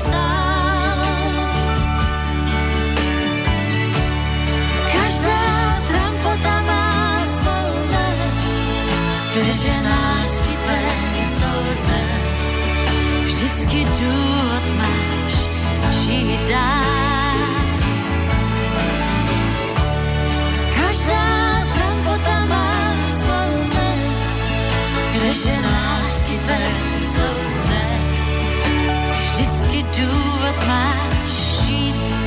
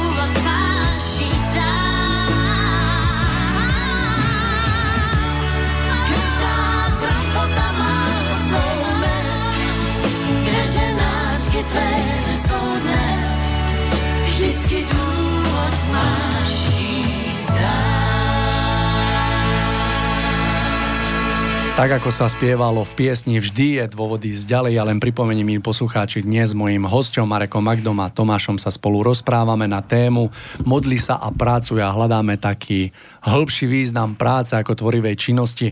Tu sme cez prestávku ešte to diskutovali a ja by som to otvoril takou otázočkou, že uh, Debatovali sme pred prestávkou o tom, ako je dôležité získať ten správny postoj k práci. No a možno, uh, pán Magda, otázka smerom k vám, že ako sa podľa vás vytvára takýto postoj správny? Že povedzme, že človek ho nemá správne uchopené a teraz ako sa asi vytvára podľa vás? Alebo čo človeka čaká vlastne na tej ceste, kým získa ten taký správny postoj k práci, nazvime ho uchopený citom? Uh, skúste povedať, Mário, to, ako, ste, ako sme sa troška cez prestávku bavili o tom, že ako vy o svojom živote ste niekam musel. Hej, no bolo, bolo to spôsobené v období, kedy sme sa zhodli v diskusii na tom, že uh, nevedel som, čo získam, ale uh, ten benefit alebo ten postoj bol taký, že musím zotrvať v tej práci, nech už príde čokoľvek a nech ma čaká čokoľvek. To znamená, že som bol odhodlaný sa vedome popasovať so všetkými ako keby nástrahami, ktoré ma čakajú počas tých dní, ktoré tam proste budem musieť stráviť. To znamená, či už to bola nejaká nepríjemnosť, či už to bol možno práca, ktorá bola naozaj, ktorú som vnímal ako niečo, čo nechcem vôbec robiť, alebo to bol nejaký nadriadený, s ktorým sa vôbec nechcem stretávať. To znamená, že som vedome pristúpil k tomu, že zotrvám, nech sa deje, čo sa deje. No a potom sme sa rozprávali o tom, že práve až keď niečo také človek prekoná, tak zistí, že mu to veľa dalo a že, to ne, že nedávam veľa to, keď si dopredu, ako náhle predu nejaké ťažkosti, alebo zistíte, že váš, va, aj touto reláciou zistíte, že treba tá práca nie je tá najduchovnejšia, takže z, neho, z nej budete utekať, ale, že, ale jednoducho vydržať a robiť to, čo robiť čo najlepšie. Ale nie vydržať s tým, že Veď, veď keď vydržím, tak to mi asi niečo dá, keď potom skončím. Ale jednoducho vydržať pre tú samú vec, e, teraz ma napadá rozprávka z Mrázika, jednoducho nerobiť dobrý skutok, aby mi odpadla medvedia hlava, ale robiť dobrý skutok len pre ten dobrý skutok a už čo bude, to bude. Tomáš, vy ste konec koncov mi veľ, veľkým príkladom toho, že že taktiež ste prežil obdobie, Mario, ktoré... nechválte, lebo mi narastie medvedia hlava. Nie, nie ale, ale v tom, že mal som možnosť to vnímať, že tiež ste prežil obdobie, ktoré bolo, um, verím, že veľakrát aj veľmi náročné, ale ktoré v konečnom dôsledku vás uh, sformovalo a umožnilo vám vykonávať prácu, ktorú dneska vykonávate. A myslím, že vám taktiež to obdobie veľmi veľa dalo. Ja s pánom Magdom túto tému eh, občas častejšie rozoberáme, že vlastne práca, e, ísť za svojim snom alebo zotrvať v práci a robiť ju, pretože viete, že ju musíte spraviť. E, mne sa zdá, že, že my sa pozeráme na vrchol hory každý len možno trošku z iného uhla, ale v podstate každý ten uhol je, je svojím spôsobom oprávnený. Mm, ja by som váš pohľad, pán Magda, doplnil takto, že sú práce, ktoré musíte urobiť. Zamestnania, do ktorých jednoducho chodíte, lebo musíte z nejakých dôvodov. No ale napriek tomu si myslím, že človek v danom zamestnaní môže mm, prežiť, môže tam mm, pochopiť to, čo pochopiť mal, odpracovať to, čo odpracovať mal a môže sa pred ním otvoriť nová etapa jeho života.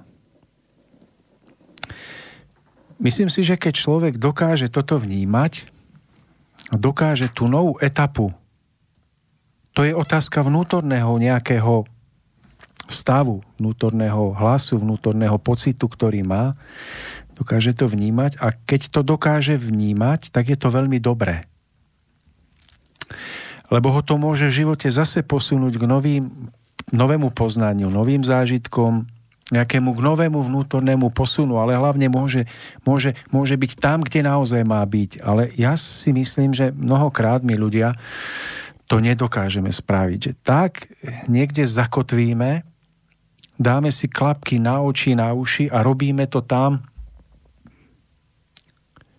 A mnohokrát, mnohokrát je to v tom, za, za tým vidím strnulosť našu.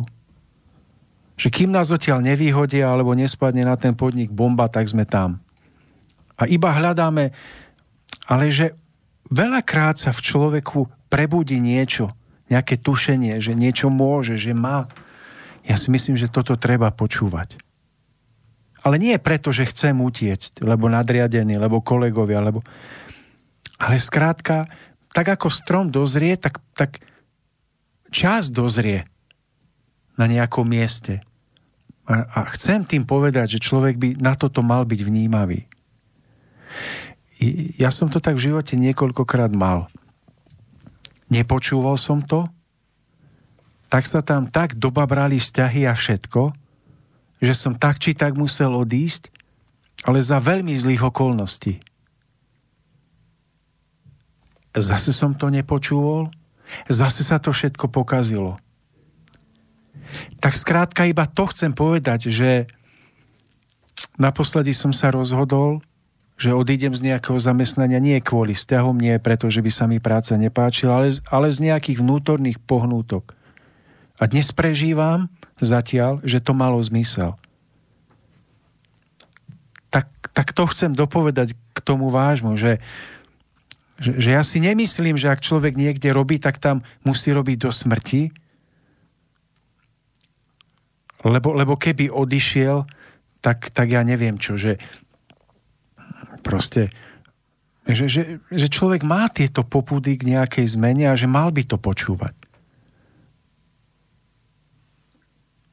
No ja som sa takto rozhodol napríklad teraz a už tretíkrát v živote som sa rozhodol, že pôjdem za tým hlasom, aj keby som mal ísť do neznáma. Že z tých istôt nejakého zamestnania mám ísť do neznáma. Ale že ak zase budem toto vo vnútri prežívať, tak už ten krok urobím a nebudem čakať, kým sa to všetko zosype. Urobil som to, odišiel som, zanechal som vzťahy veľmi pekné, rozvíjajú sa dodnes, ale robím niečo úplne iné.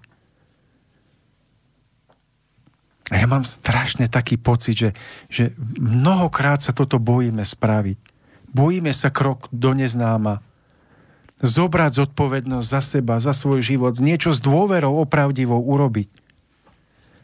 A tak potom sme niekde súčiastky v nejakom systéme, keď nás vyhodia, tak si povieme, nik sa o nás nepostaral, štát to je jedna veľká čierna diera, na vládu hromžíme, na tých, na tých, ale bojíme sa zobrať zodpovednosť za svoj život. Niečo urobiť, ako sa povie, na svoju pest, ale s čistým úmyslom. A mňa to tak popudzuje, aj keď je táto téma. Nejako pichnúť do tých ľudí trochu, lebo je to veľmi pohodlné veľakrát byť zamestnaný u niekoho, čakať, kým mi pinkne vyplata na účet a potom sa stiažovať, keď ma náhodou vyhodia alebo sa mi v práci nepáči. A že toto je tá druhá stránka veci, že koľkokrát sú ľudia, čo majú jedinečné schopnosti, nie je, že len seba postaviť na nohy, ale ešte aj iným pomôcť, ale im je pohodlné chodiť do zamestnania. Nemať za nič zodpovednosť, iba prísť a odísť. Tak toto je môj protipohľad na to. Ako, mne sa taký pohľad páči, no ako ja s tým súhlasím. Ja som si myslel, že nebudete. Lebo chápete, že keď, keď, keď sa povie niečo, že iba jedna stránka nejakého pohľadu, že budem tam robiť, lebo je to iba o mojom postoji, to je v poriadku. Že človek by nemal utekať z boiska. Ale že veľakrát u mnohých ľudí som si to všimol, že, že mali veľké predpoklady, veľké schopnosti sa postaviť na svoje nohy, ale boli starým režimom ešte z, z toho obdobia navyknutí proste ráno ísť do práce, veď mi príde vyplata. A keď ich odtiaľ vyhodili, bol, to čo, to, to, ako čo, to... Vravím tomu mužovi, veď sa postavte na svoje nohy, veď ste chlap. Máte dve ruky, dve nohy, na čo čakáte? Že toľko ľudí jednoducho je aj v tom systéme, ktorí by v niečom mohli byť naozaj majstri, alebo minimálne dobrí. Že jednoducho a myslím, že, že ten tlak doby, to vyhorenie ľudí, že, že mnohým otvorí oči, aby niečo naozaj začali niečo, kde sa viac zapoja do života, že nebudú iba mechanicky niečo robiť, lebo im príde výplata.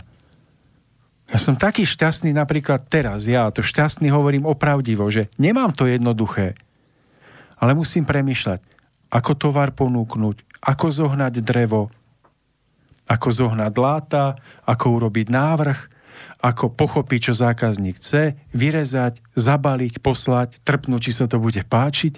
A ak sa to páči a zaplatí, mať veľkú radosť. Je to, je to dobrodružstvo. Že k tomuto by som veľmi rád mnohých ľudí nejako podporil, že neutekať z boiska, neodchádzať, pretože je niečo ťažké, ale byť vnímavý na to, či, či nemá ten človek niečo ešte v živote urobiť.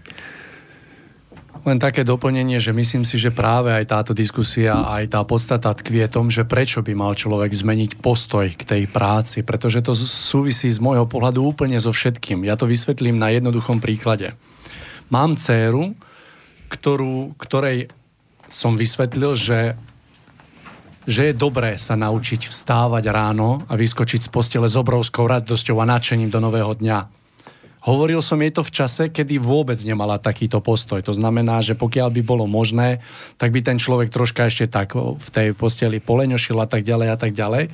No a postupom času prichádzala na tú podstatu, že, že je lepšie sa to naučiť takto. Ako dlho to bude človeku trvať, závisí na ňom.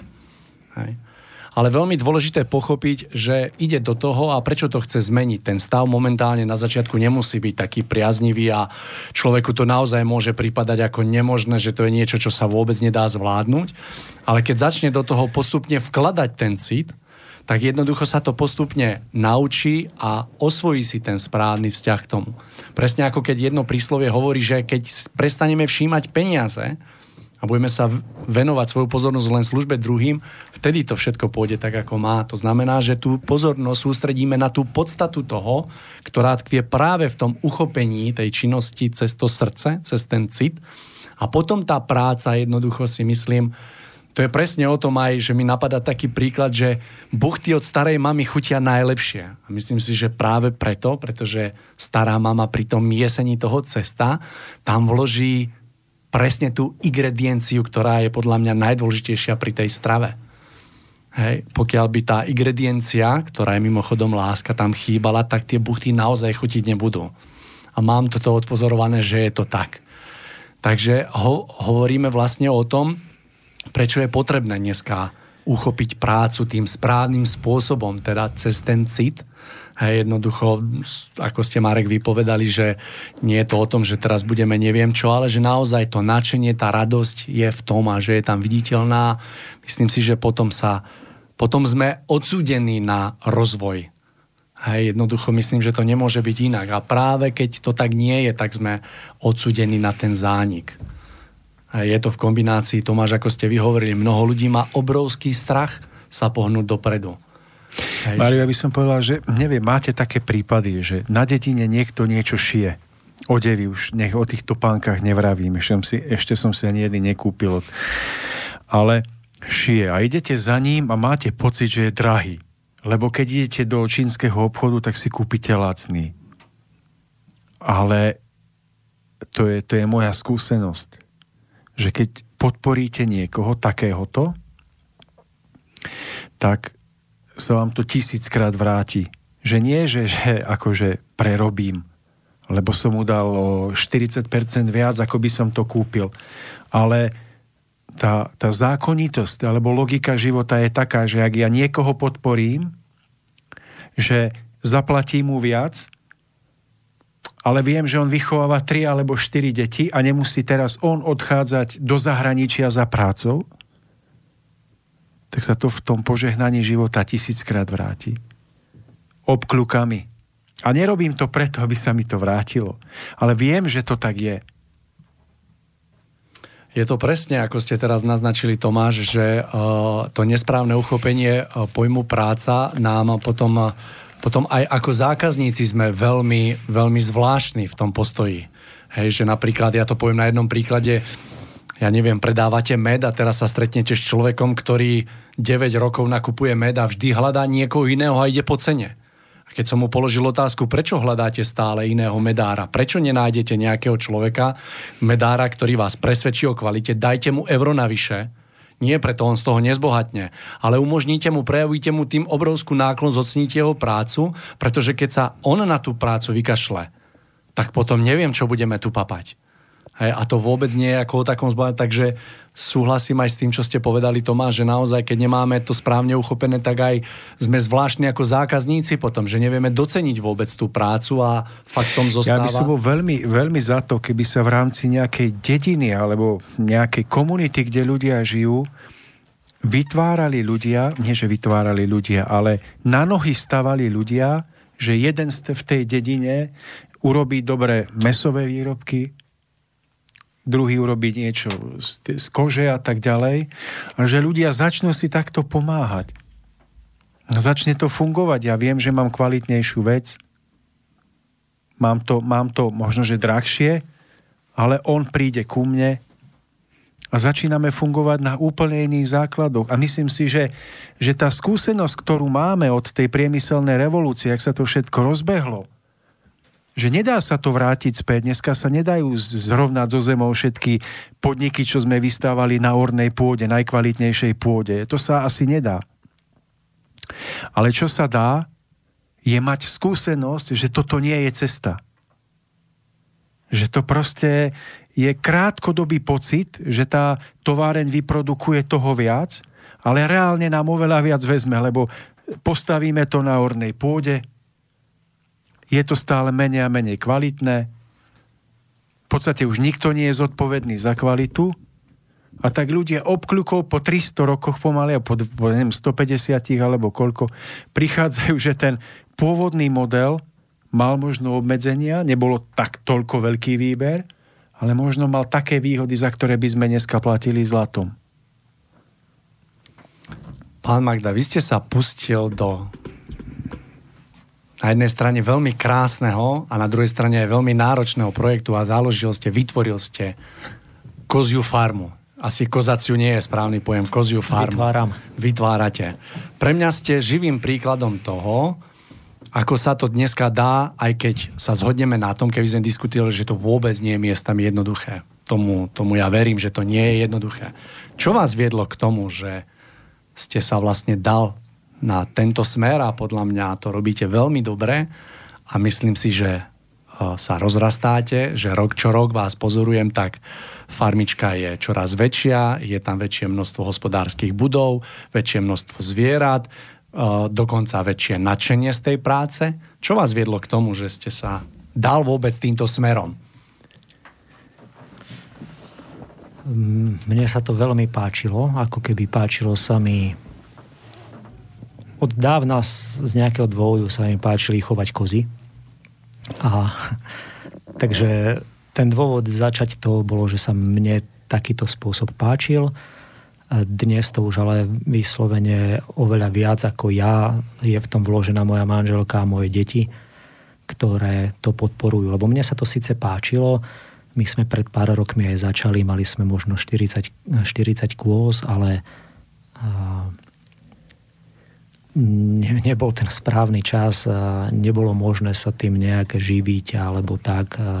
Bolo, bolo to obdobie, keď, keď si nemôžete ako keby povedať, že idem, že splň si svoj sen, ideš robiť to a to a jednoducho taký ten americký štýl, že mne sa páči to, tak za tým idem mne sa to nie, e, nikdy neprestalo páčiť, len som musel ísť iným, museli sme ísť iným smerom. Znamená, že museli sme sa e, živiť e, inou prácou a toto bolo vždy mnoho rokov v polohe, že sa nám to páči, ale mali sme stále iba treba z jednu kozu. Až keď začali do toho vstupovať, že máme staršie deti, ktorým sa to páči takisto, tak sa to začalo rozrastať. A ten hlavný dôvod okrem toho páčenia je, že si myslím, že produkujeme zdravé e, výrobky. A ako keby jednak, e, že chceme byť e, s ľuďmi, chceme niekomu niečo dať. Neviem, neviem ako to povedať, aby to neznielo nejak príliš znešenie alebo tak ezotericky, ale a, nie, nie je to tak, že vyslovene vedomé robím niečo cítom, alebo že eh, jednoducho sa nám to páči a myslím si, že pre nás je takýto spôsob eh, ako keby takým našim eh, vyjadrením nášho postoja, ja neviem, k stráve alebo k celkovu životnému štýlu. O, pán Magda, ja vám poviem len jednu vec, keď vás tak počúvam z môjho pohľadu. To robíte presne tak, ako sa to robiť má, aj keď to momentálne tak nevnímate, že sa neviete o tom tak vyjadriť, ale ja si myslím, že ten základ toho pravého uchopenia tohto pojmu a toho prístupu k tomu tam určite je, pretože keby tam nebol, tak verte, že veci nevyzerajú tak, ako vyzerajú dnes. Takže ja si myslím, že, že je to tam tak, ako to má byť aj s celou vašou rodinkou. Mal som to môže vnímať, vidieť a je to úžasné, takže ja držím palce a ja verím, že sa to bude rozrastať a ja si to odkontrolujem. Ja si myslím, že zmysel toho všetkého je aby človek vykonával prácu, ktorú vykonať prirodzene musí a zároveň hľadal postoj v prežitiach obrusoval seba samého tak, aby, aby tú prácu prežíval ako modlitbu. Aj keď je tento pojem možno, že veľmi silný, ale keď človek prežíva prácu, robí ju s tým správnym vnútorným naplnením, tak ona sa môže stať modlitbou. Aj keby sme to prežili iba na niekoľko minút priebehu dňa alebo týždňa, tak ten stav toho najväčšieho vnútorného naplnenia tej radosti, to je modlitba činu. A toto asi by sme mali hľadať každý jeden v tej práci, ktorú robíme, aby sme tú prácu mohli vykonávať ako živú modlitbu alebo bohoslužbu, pretože nemusíme o tom vedieť, ale každá naša práca nakoniec by mala byť uctievaním Boha ako vďaka. Mala by byť vyjadrením vďaky človeka za život, za dar bytia. A taká práca potom bez ohľadu na to, naozaj aká je tá práca, spočiatku môže byť úplne akákoľvek, neskôr môže byť stále viac a viac v súlade s tým vnútorným presvedčením človeka, čo on môže priniesť tomuto svetu, tak, tak ona vlastne ona vlastne dáva človeku všetko, čo potrebuje.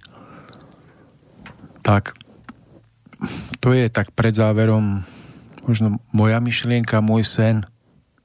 Idem za svojim snom. Raz prežívať takto prácu.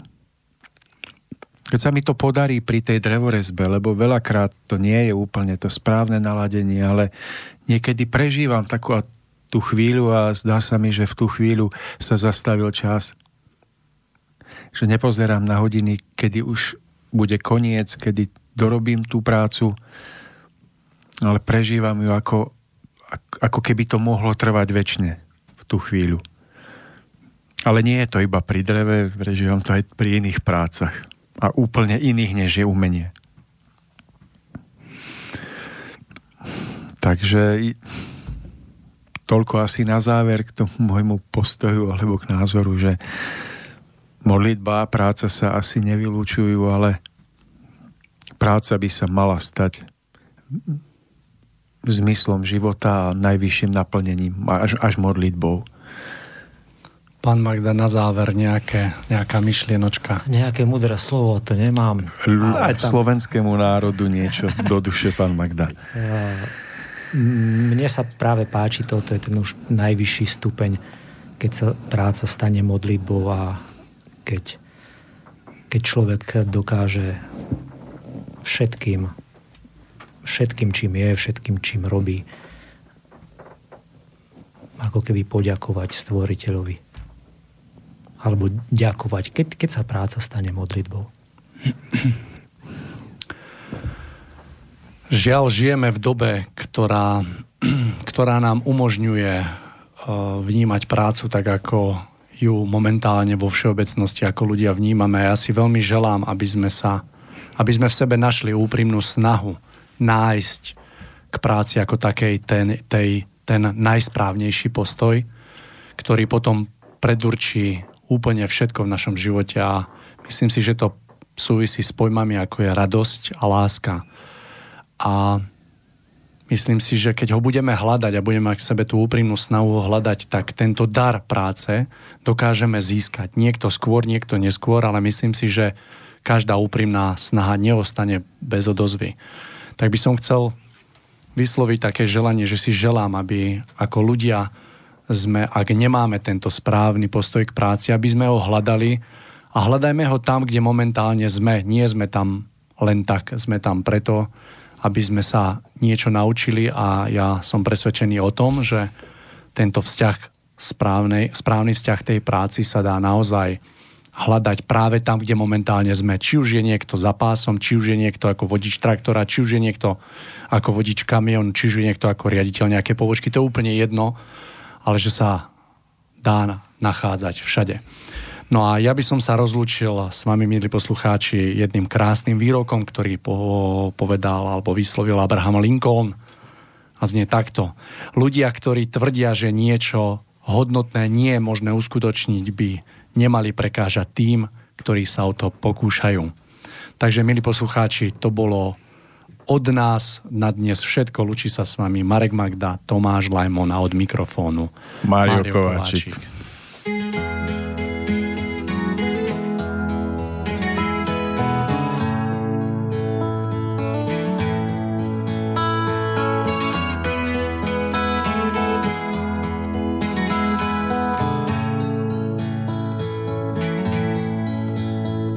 Měsíc trpělivě poslouchal to, čemu ještě včera říkali jsme zpívání.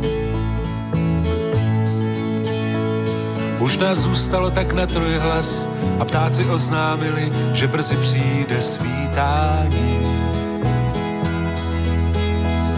Ještě do žhavýho přidej trochu jehličí, ať naposled to zavoní.